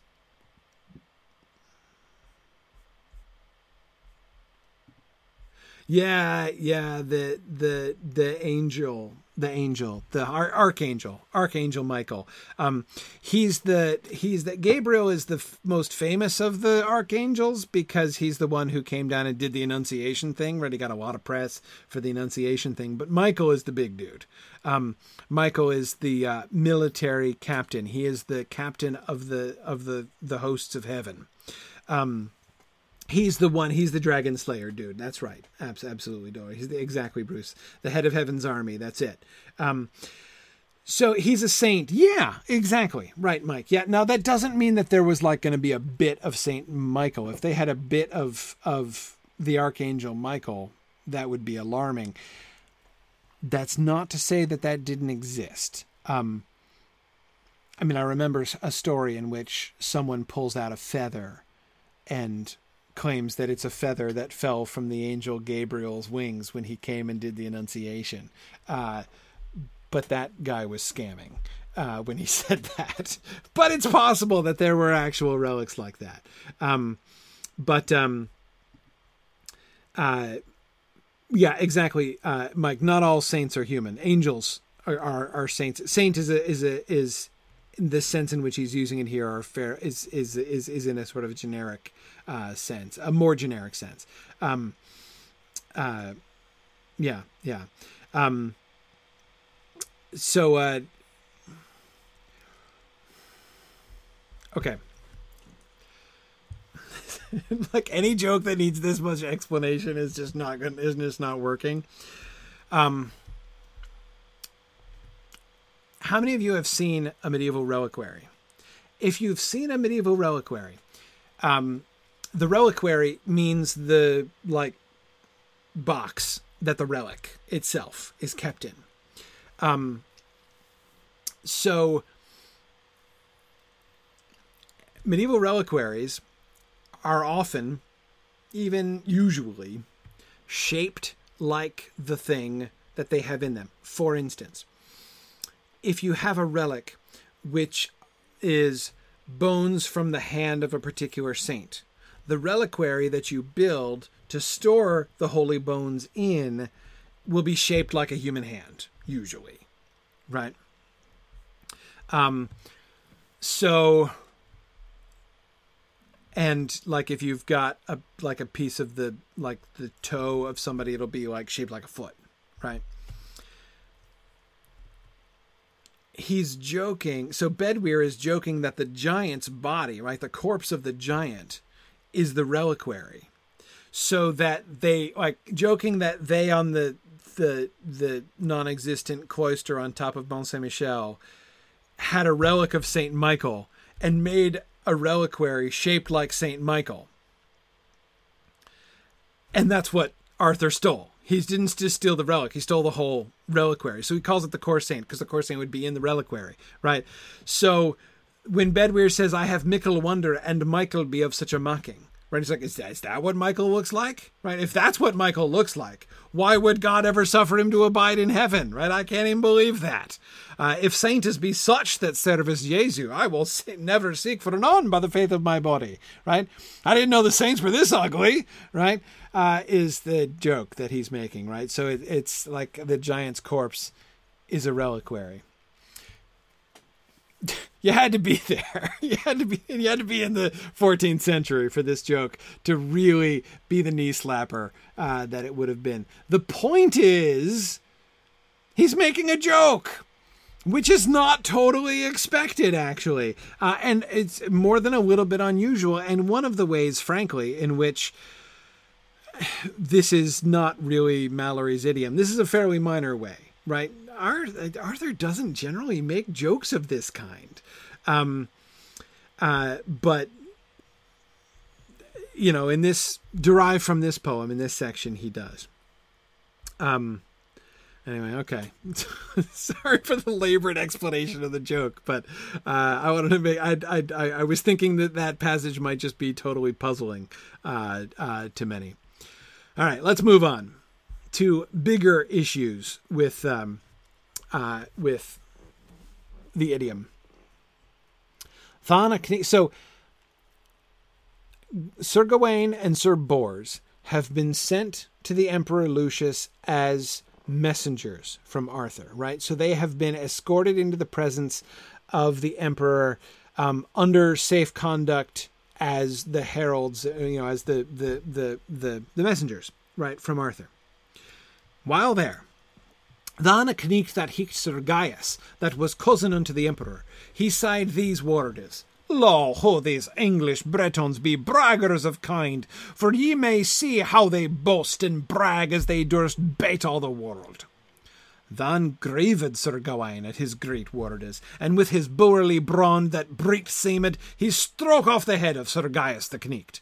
And so they turned their horses and rode over waters and woods into they come nigh the bushment. There Sir Lionel and Sir Bedwyr were hoving still. Then the Romaines followed fast on horseback and on foot over a fire champagne into a fire wood. Then turns him Sir Bors with a fresh willa and saw a guy knicht come fast on, all flourished in gold, that bare doon of Arthur's knichtes, wonderful money. Then Sir Bors espied him. He cast in furter a spear and girded him throughout the body, that his guts fell out, and the knicht fell doon to the ground, that grisly groaned. All right. Um,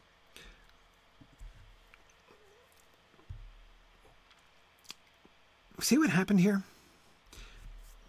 Gawain and Bors are given safe conduct.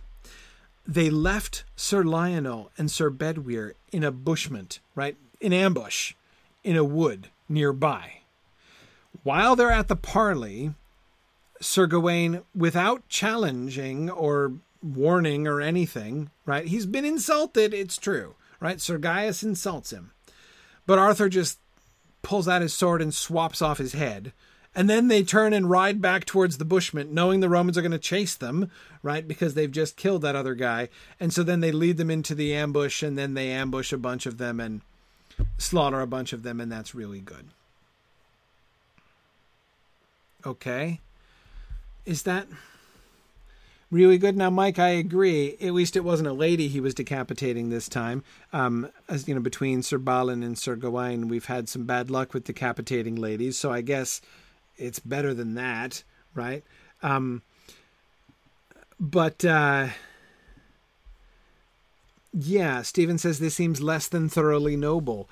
Yeah, it sure does. It sure does. This kind of murder of Sir Gaius seems like kind of the sort of thing that it's not only that just like I'm going to just pull out my sword and decapitate you without challenging you to combat or warning you or anything like that, which we've seen even King Uther when he was going to attack the Duke of Cornwall told him to uh, to to to you know stuff him and garnish him, right? Um, so it, it's doesn't seem wholly in line with the knightly code uh, that Malory has been building.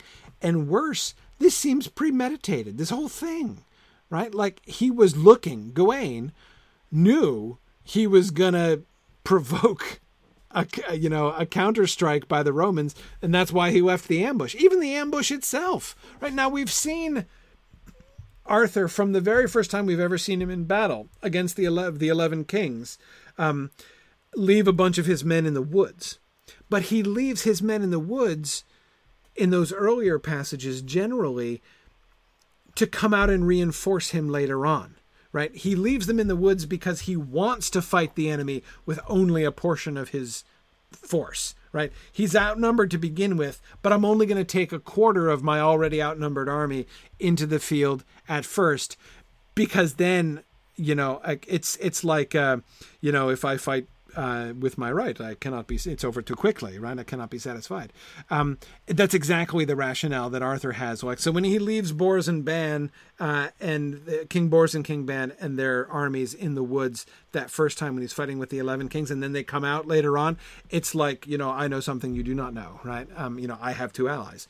Um, so, uh, that's um, that's been the way this has gone. But just like we're, I'm to do something outrageous, morally outrageous, and then lure you to chase me and then attack you from ambush. That's different. That's different. Um, and I'm not really a big fan. Um, you notice the word I used in my subtitle here. This is riotous right? Um, this is very much in the spirit. Again, I'm, when I say these things, I'm not trying to criticize the alliterative Morte Arthure, which Malory is following here. Um, it's a different ethos, right? The the alliterative Morte, uh, Morte Arthure is following a different ethos entirely, and within the frame of that poem, these kinds of actions are okay. The problem that I have is that when Malory is integrating it, he doesn't fully integrate it, right? He's incorporating this stuff. But this is riotous Sir Gawain. This is this is what Arthur was promising when he says, "I'm going to bring my most riotous knights uh, uh, down with me to Rome." Um, they they he does right, and they they're riotous, right? Uh, they're wild and crazy, and they're they have honor in one sense, in the sense of making big boasts and then backing them up, right? But they don't have the kind of values that Malory has been establishing.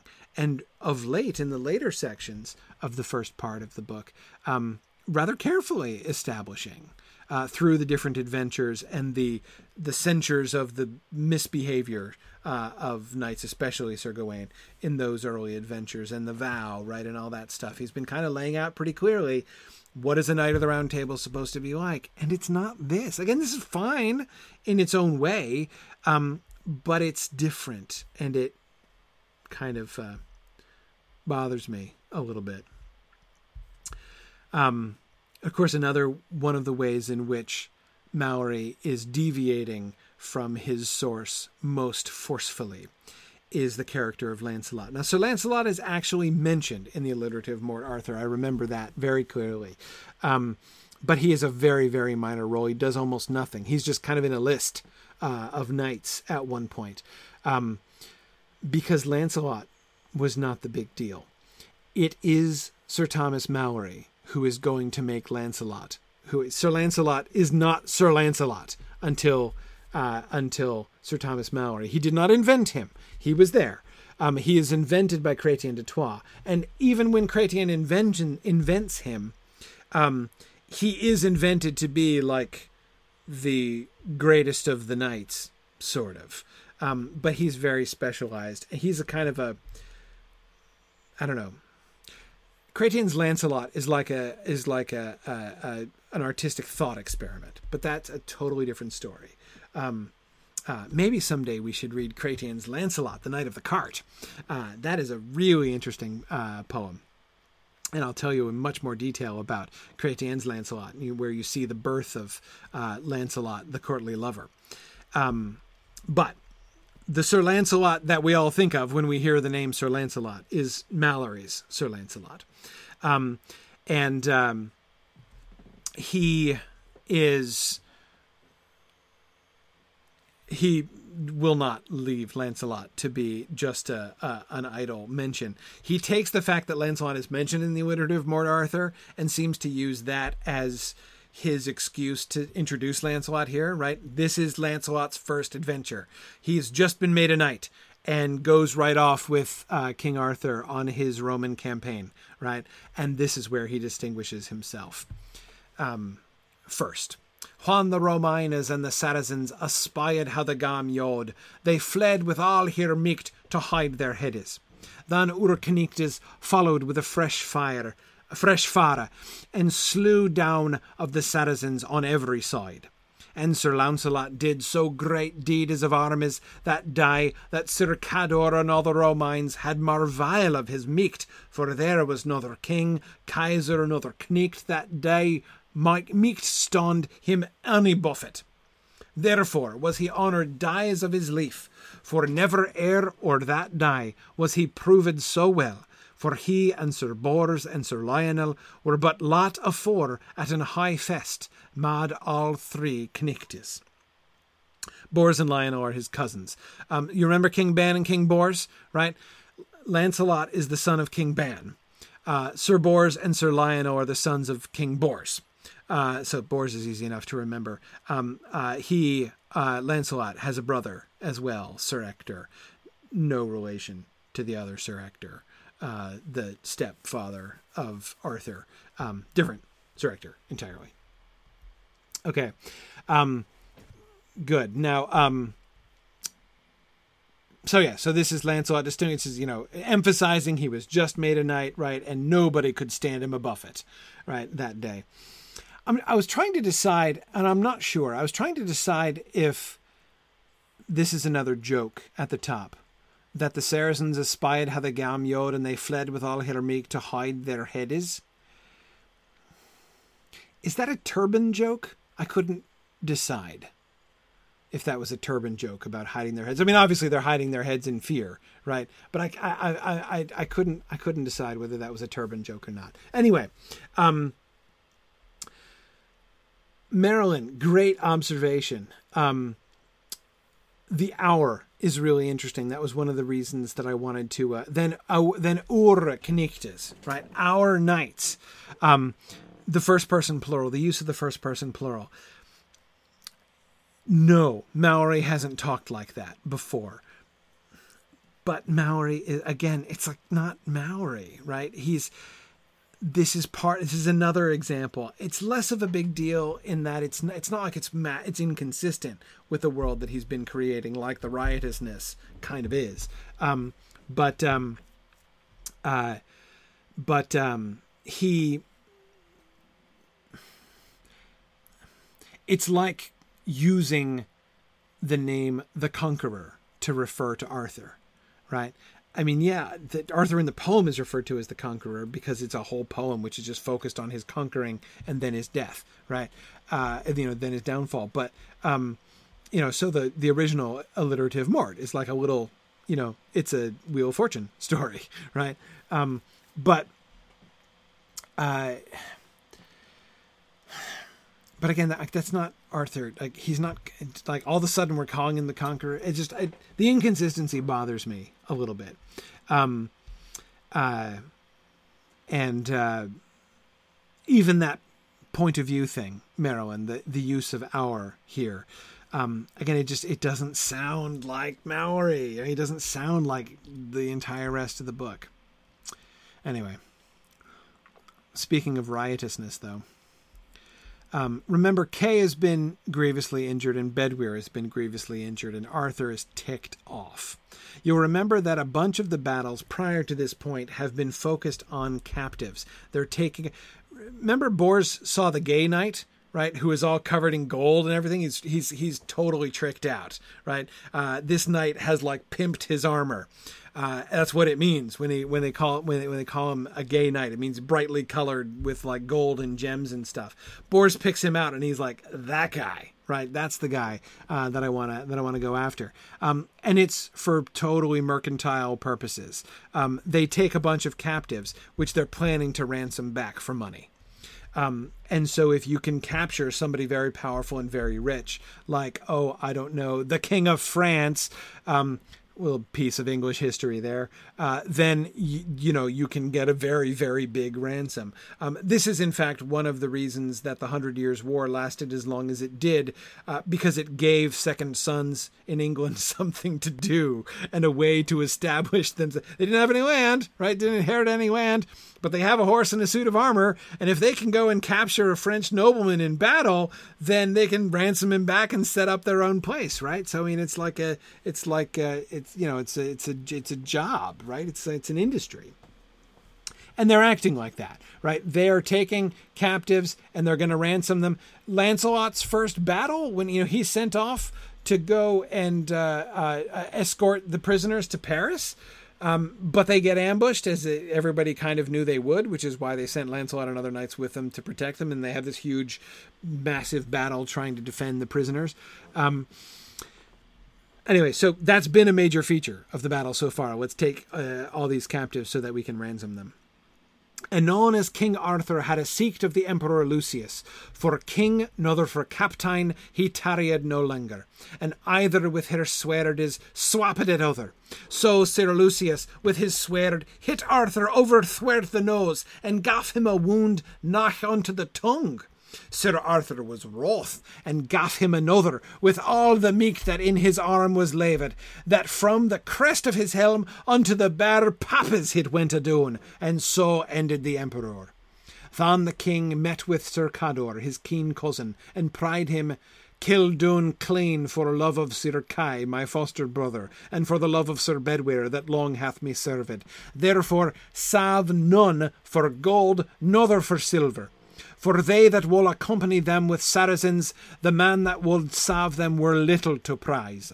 And therefore slay Doon and save neither heathen nor Christian. Whoa, whoa, that's intense, Arthur. Um, take no prisoners, slaughter everybody, slay Doon and salve neither heathen nor Christian. I don't care. Christian, pain him, kill 'em all says Arthur. Why? Because he is ticked off about the wounding of Kay and Bedwyr. Both of them are going to live, turns out, right? But Arthur doesn't know that yet. And he's really mad. Um, and uh, but anyway, he just killed Lucius, so that was easy. Um, though he did get a uh, uh, a sword hit over Thwert the nose, which is awkward. Uh, almost pierced into his tongue, which is bad. Um, did you follow the so he got he got him another. I really like that expression. Arthur sir arthur was wroth and gaf him another. I'm going to give you another right? So he gaf him another with all the meek that in his arm was laved that from the crest of his helm unto the bare pappes it went a doon your pappes uh, your breasts are your pappes um, uh, both men and women are de- de- well, they, they describe the pappes of both men and women the paps uh, so from the crest of the head, he bisected him all the way down to the sternum. Um, so uh, Curry says she feels like Arthur deserves the weird face injury. You know, tough but fair, Karita, tough but fair. Um, but yeah, then he's like, no, kill them all. And again, like, this is to me a way bigger deal than Sir Gawain, right? Like, even thinking back to the ethos that was so plainly established using Sir Gawain as a bad guy, right? Hey, when people ask for mercy, knights are supposed to give it to them, right? If you don't, you might end up decapitating a lady by mistake, right? Like Sir Gawain did. Um, I mean, you are absolutely always, always give mercy when mercy is asked for. And then here's Arthur saying, nope, forget about it. Um, kill them all whether they ask for mercy or not, whether they're pagans or Christians. Again, it like works better in the alliterative mort, um, which is a fiercer poem from the beginning and just in a different tradition. Um, uh, remember, a tradition that Tolkien quite liked. It's the alliterative mort that uh, Tolkien uses as his primary model when he does his Arthurian poem um, in the in a similar um, alliterative mode as the alliterative mode. So both the form of the poem and the overall sort of plot shape of the poem is taken from the alliterative mort, though heavily influenced, Tolkien's Fall of Arthur, heavily influenced um, by the later French tradition, and what we'll see in Malory as well. But anyway, um, so again, me, I'm not a big fan. His message to the Pope Arthur's. Remember, he so he after the battle, he um, uses balmas and gummies and stuff and and preserves the bodies. Uh, he lays out the bodies of the emperor and all of the other noble people that got killed, and he's sending the corpses back to Rome. Right. Now say ye to the potestata and all the lordies after that I send him the tribute that I owe to Rome, for this is the true tribute that I and mine elders have lost these ten score winters. And say him as meseemes I have sent him the whole sum, and if they think it not enow, I shall amend it when he come. And furthermore, I charge you to say to them never to demand tribute ne tax of me, ne of my londes, for such treasure must they take as happens us here. Here's your tribute. I got your tribute right here, right? This is the tribute that I owe to Rome, and you're right. I've not paid tribute for ten score winters, right? We have uh, we have overdue tribute that's done. Here's the tribute that we owe with interest, right?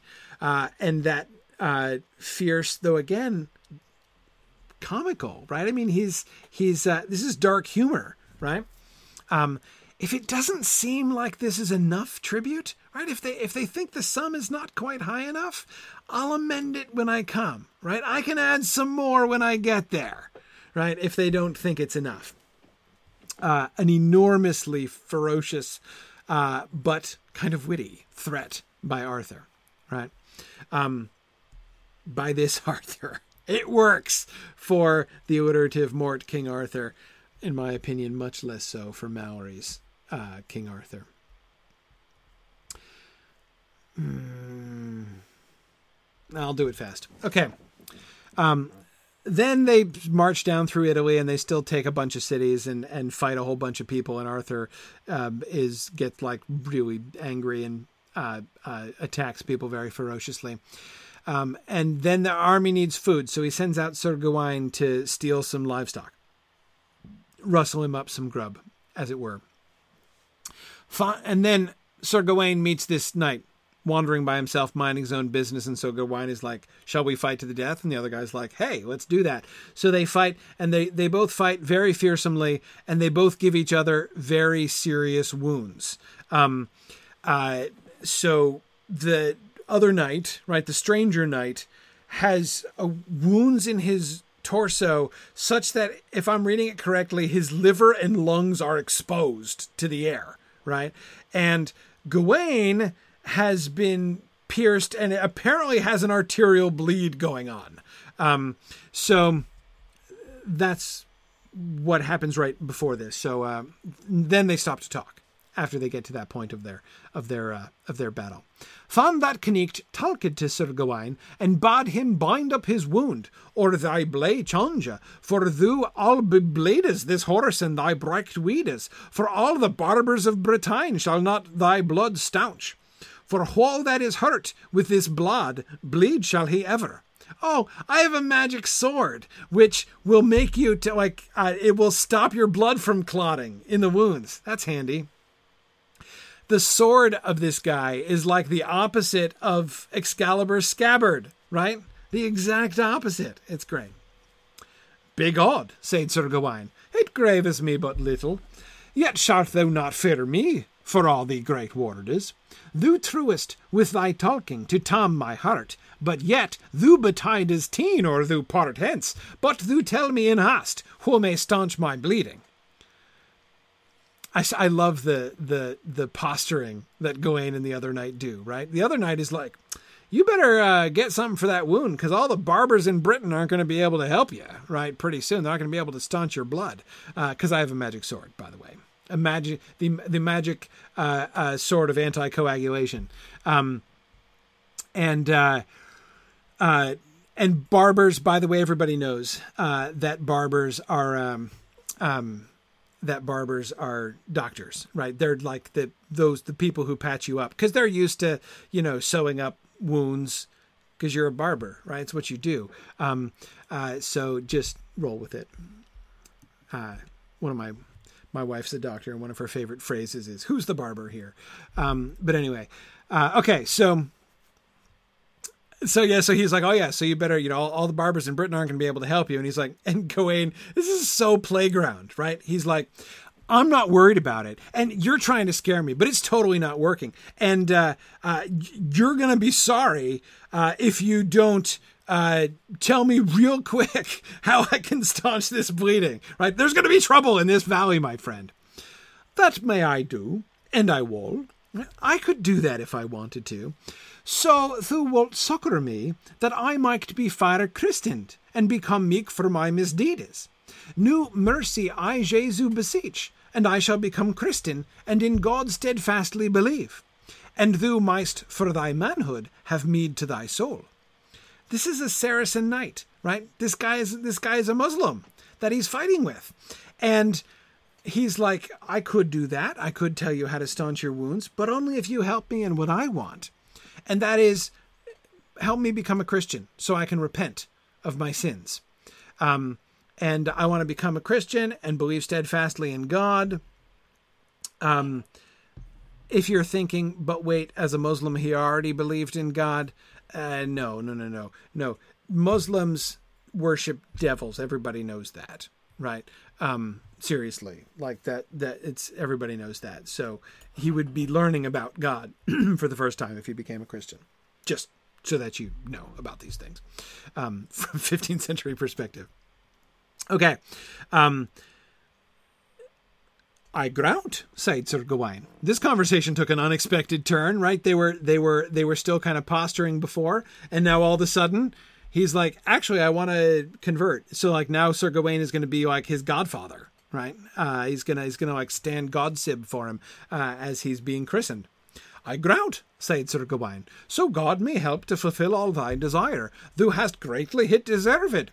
So thou say me the south, what thou sought here, thus singly, thyself alone, and what lord or legiant thou art under. He's like, sure, I'll, I'll, I'll, help you. No problem. That sounds fine. You seem like a deserving chap. Um, but tell me the truth. Why, why were you here in the first place? Right? Maybe go in. you should have led with that instead of leading with combat. But whatever. Um, Sir, he said, I hight Priamus, and a prince is my father and he hath been rebel unto Rome and overridden much of his Londis. Okay, so he's a Saracen. That's the downside. But the good news is he's a rebel to Rome. So he's a good Saracen, his father, or at least a politically convenient one in any case. Um, oh, but there's more. much, much more.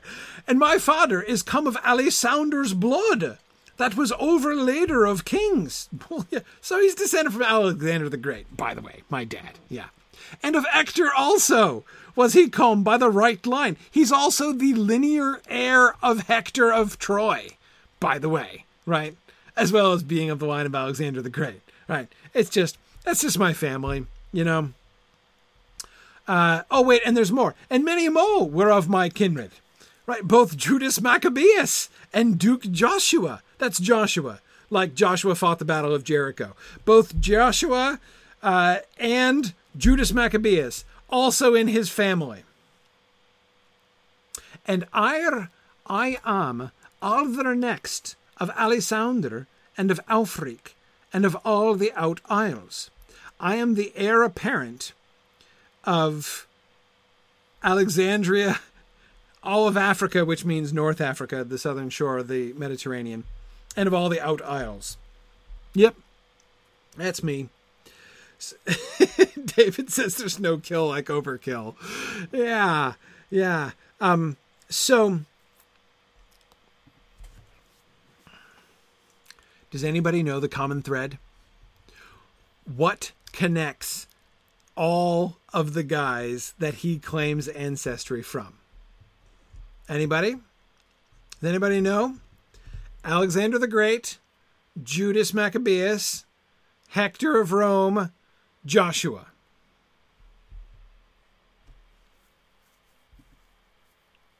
Military leaders, yes. Not only military leaders, these are four of the nine worthies, right? So there are nine worthies. Uh, the nine worthies are the great heroes, generally military heroes. Um, and they're divided into three sets of three. There's the three ancient uh, uh, worthies, uh, there's the three biblical worthies, uh, and there's the three Christian worthies. Okay? The nine worthies are Alexander the Great, Hector of Troy, and Julius Caesar. He's the third one of the ancient worthies. He's the one that's not mentioned. But of course, you wouldn't want to be kin to Julius Caesar because Julius Caesar was the one who was blamed for the tribute at the beginning. So we want to leave him right out of the genealogy, right? That would be awkward. And then the three biblical worthies are Joshua, Judas Maccabeus, and and good, you got it. Uh, uh, you got it, David Urbach. King David. King David, of course, is the other of the three biblical worthies. I don't know why he didn't. David was just saying he was surprised he didn't claim to be of the line of David. Me too. I'm thinking maybe he doesn't claim to be of the line of David because it's a little too messianic, right? Um, you know he does he doesn't actually he's not actually like oh yeah and by the way jesus is like my third cousin. Uh, like he doesn't he, he, he doesn't go there. Um, I suspect, David, that, that because the line of David uh, has be, you know is now like the messianic thing, it's why he doesn't claim descent from. That's my guess why those two, because they're the only two of the six ancient worthies that he doesn't claim uh, uh, kinship to. All the rest of the worthies are there. Judas Maccabeus cracks me up, right? I mean, now Joshua is is is unlikely enough, but like Joshua and Judas Maccabeus, I mean, come on, that's that's really funny. Um, uh, yeah. Now, the three Christian worthies, by the way, are Charlemagne. Um, uh, uh, I always forget the other one. Of course, King Arthur is one of the three. But then there's the third one. Uh, oh, darn it. I always forget the third Christian worthy. Um, I'm blanking on it. It's getting too late. I know it's it's just about time to stop anyway. Um, but um, Yes, Godfrey of Boulogne. Thank you, David. Phew. Ah, Godfrey of Boulogne. Yeah, or good. Sean got it there too. All right, Godfrey of Boulogne. Yeah, he, he's he's he's the other one. Anyway, um, so when he starts trotting out Alexander, Hector, Judas Maccabeus, and Joshua, it's really clear, right? You know, he's like, I, you know, I'm descended to like most of the nine worthies, frankly, right? At least uh, most of the four out of the six of the ones who came before this time, right? Um, okay, so all right that's that establishes him, right, and his lineage. So he is a Saracen. He's not Christian, but he wants to be a Christian, and he comes from this mighty tradition, right? This mighty tradition, which is both biblical and classical, uh, all of the great ones, all the way through. And he wants to be, become a Christian, and he's going to become a Knight of the Round Table. So you see, um, this guy, Sir Priamus, becomes the like it's not just that Arthur con- you know conquers all of these other realms. All of those realms that remember in the first slide were arrayed against him on the side of Rome. In the person of Sir Priamus, he's also sort of a they're also joining him, right? Um, those that are of good intention, right? Those that are uh, of uh, uh, of goodwill, um, will come to Arthur, will repent right? He wants to repent. That's his goal. He's like, I need to repent, man. I need to become a Christian, and I need to repent, uh, and and then I can become a knight of the round table, right?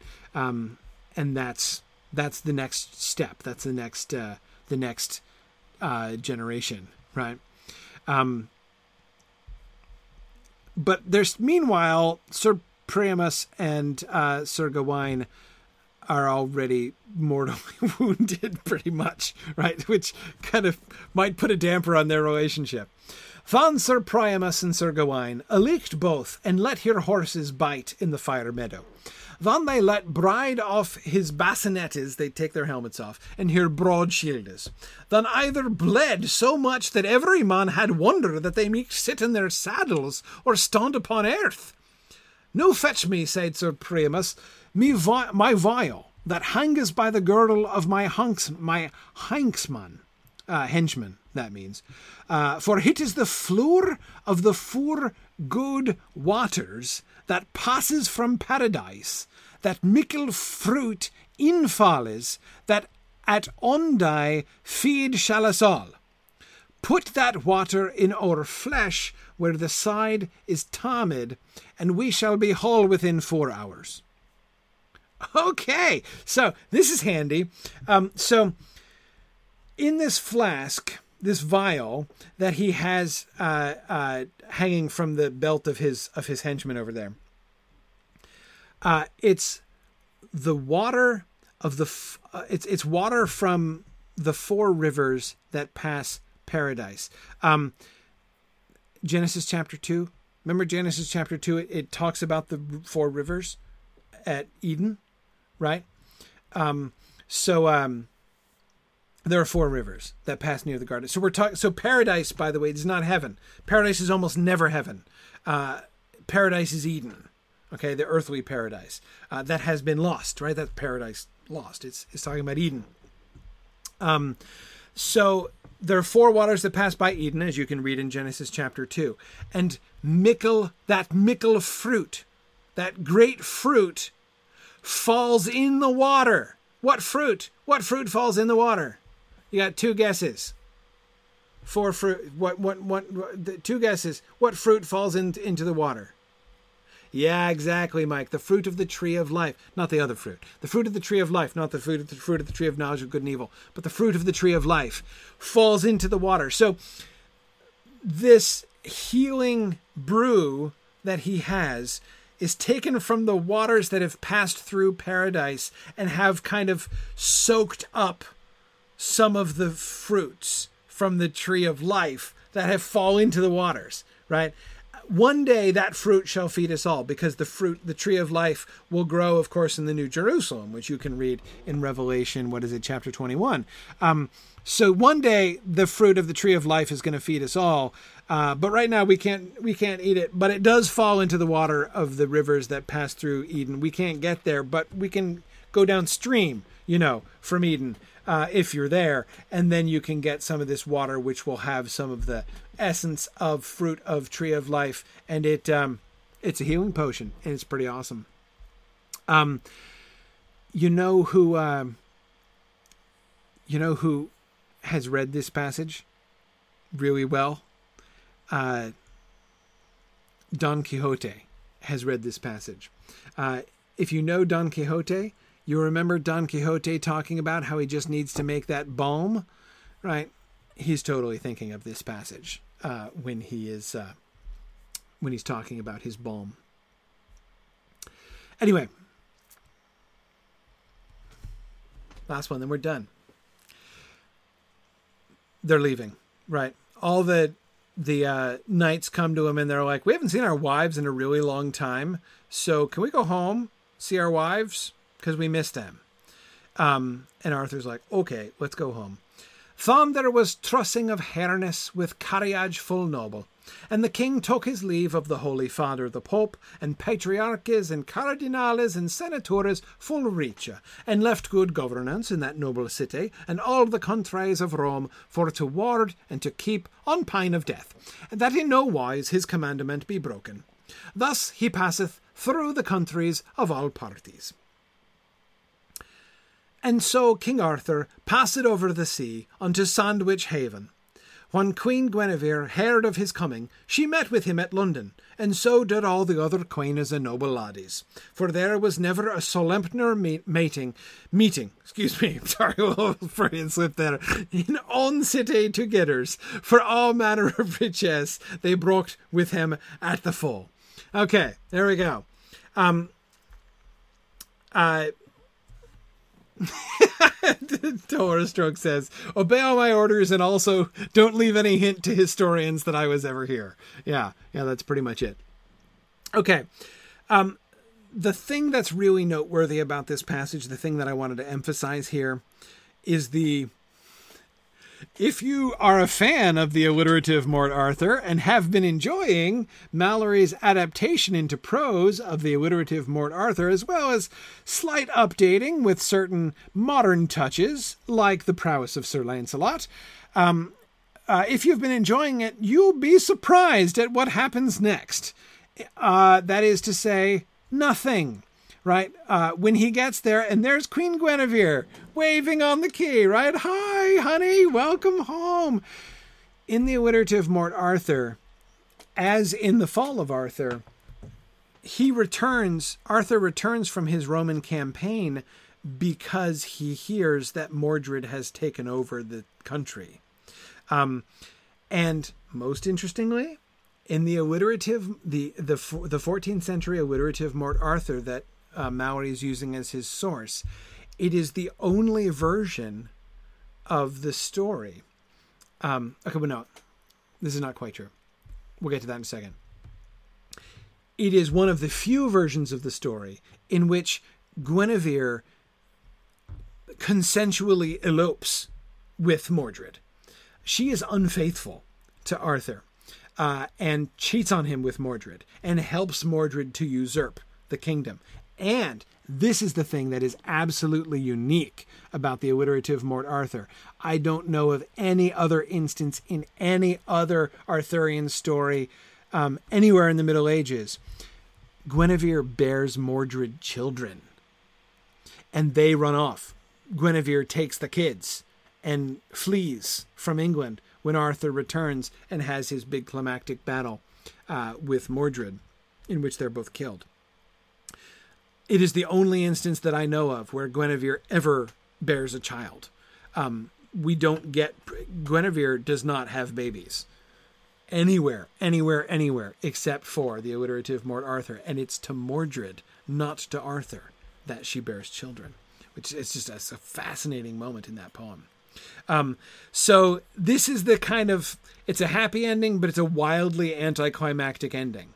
Um, and what's more, it's an anticlimactic ending, which also, in a sense, defeats the entire purpose of the story he's adapting. Um, again, the alliterative Morte Arthure is a Wheel of Fortune story. I'm doing this thing. Uh, you guys who have been who done the Boethius class will know the Wheel of Fortune. Fortune's wheel is like a Ferris wheel, uh, and you ride up the one side of the Wheel of Fortune. But there are no seatbelts, by the way, on the seat on the Wheel of Fortune because when you rise to the top of Fortune's wheel, she's going to carry on turning her wheel, and you're going to come down the other side, and generally you fall off and are smashed to bits at the bottom. Um, so that's um that's that's the, oh, I mean, this is a it's a class. The alliterative Morte Arthure is a classic Wheel of Fortune story, um, where it talks about Arthur, who is, you know, he has achieved the greatest pinnacle of success. Uh, he is like Arthur, you are the Roman Emperor now. What are you gonna do next? Answer is go home and crash and fall to your death. That's what you're going to do next because that's what happens, right? In the Middle Ages, you don't go to Disney World. You go to your horrible destruction and the loss of everything that you have gained. That's what you do when you achieve your great pinnacle of success. Um, so, in the original poem, of course, the war with the Romans and the defeat of the Emperor Lucius is only the setting up of the mort of Arthur, right? Of the death of Arthur, which is the title of the poem. Um, and only is it's there to kind of make it more fitting and to set it up by doing what he's done, by taking this poem, by taking half of this poem and adapting it and squeezing it into his larger story here. He's totally defeating the purpose of that. He's going to come back to the Wheel of Fortune. Arthur will eventually come down the other side. But uh, but again, it's just it's just awkward as anything, right? Because it's like, hey, you've reached the pinnacle of human success, and now just go home and kind of retire for a while. And it's extremely anticlimactic. Dolores Stroke says it's more like the long ellipse of fortune. Yeah, kind of. Well, though, I mean, the point with Malory, though, you might think that defeating the Roman emperor and becoming the ruler of Rome is the top of the heap, right? It certainly is. That's the case in the poem, not in Malory's world, right? In Malory's world, Arthur is not going to be at the top of the Wheel of Fortune until all 150 seats are filled in the round table, right? The day that the last guy shows up and sits in the siege perilous and the entire table is complete for the first and only time, that's the day when Arthur is at the pinnacle of the Wheel of Fortune. And it's after that that things are going to start to go downhill. Um, anyway, so uh, here we are at the happy but quite disappointing petering out of this story again, especially if you're a fan of the original. Um, as I said, I, I'm not a huge fan of Malory's adaptation here. Uh, I, I um, if done in a freestanding way, uh, you know, I might like it, but as a piece of the larger story that he's kind of putting together here, uh, it has some serious problems that kind of bother me every time. So, um, join us next week when I will stop complaining about Malory storytelling and we will look at the tale of Sir Lancelot. Um, the the real beginning of Lancelot's career, having established himself so that like nobody could stand him above it uh, uh, in battle. He's now got a reputation for his strength and his prowess of, uh, arms.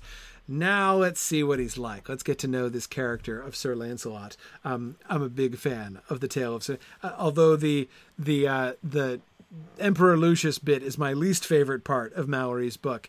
Uh, the Tale of Sir Lancelot is one of my favorite parts. Uh, so uh, I'm looking forward to that, and I'm going to try to do. It's relatively short, so I'm going to try to do it all next week, and we'll see how much we can get through. Thanks for joining me, everybody. Also, don't forget about the campaign stuff. Saturday, 3 p.m. is our campaign launching event, our our Hobbit Day reading event, and then uh, next week I'll have some more information on our uh, our fundraising campaign and special things we're going to be doing uh, here during our Mythgard Academy class. So, thanks for joining us, everybody, and I will see you guys next week. Bye now.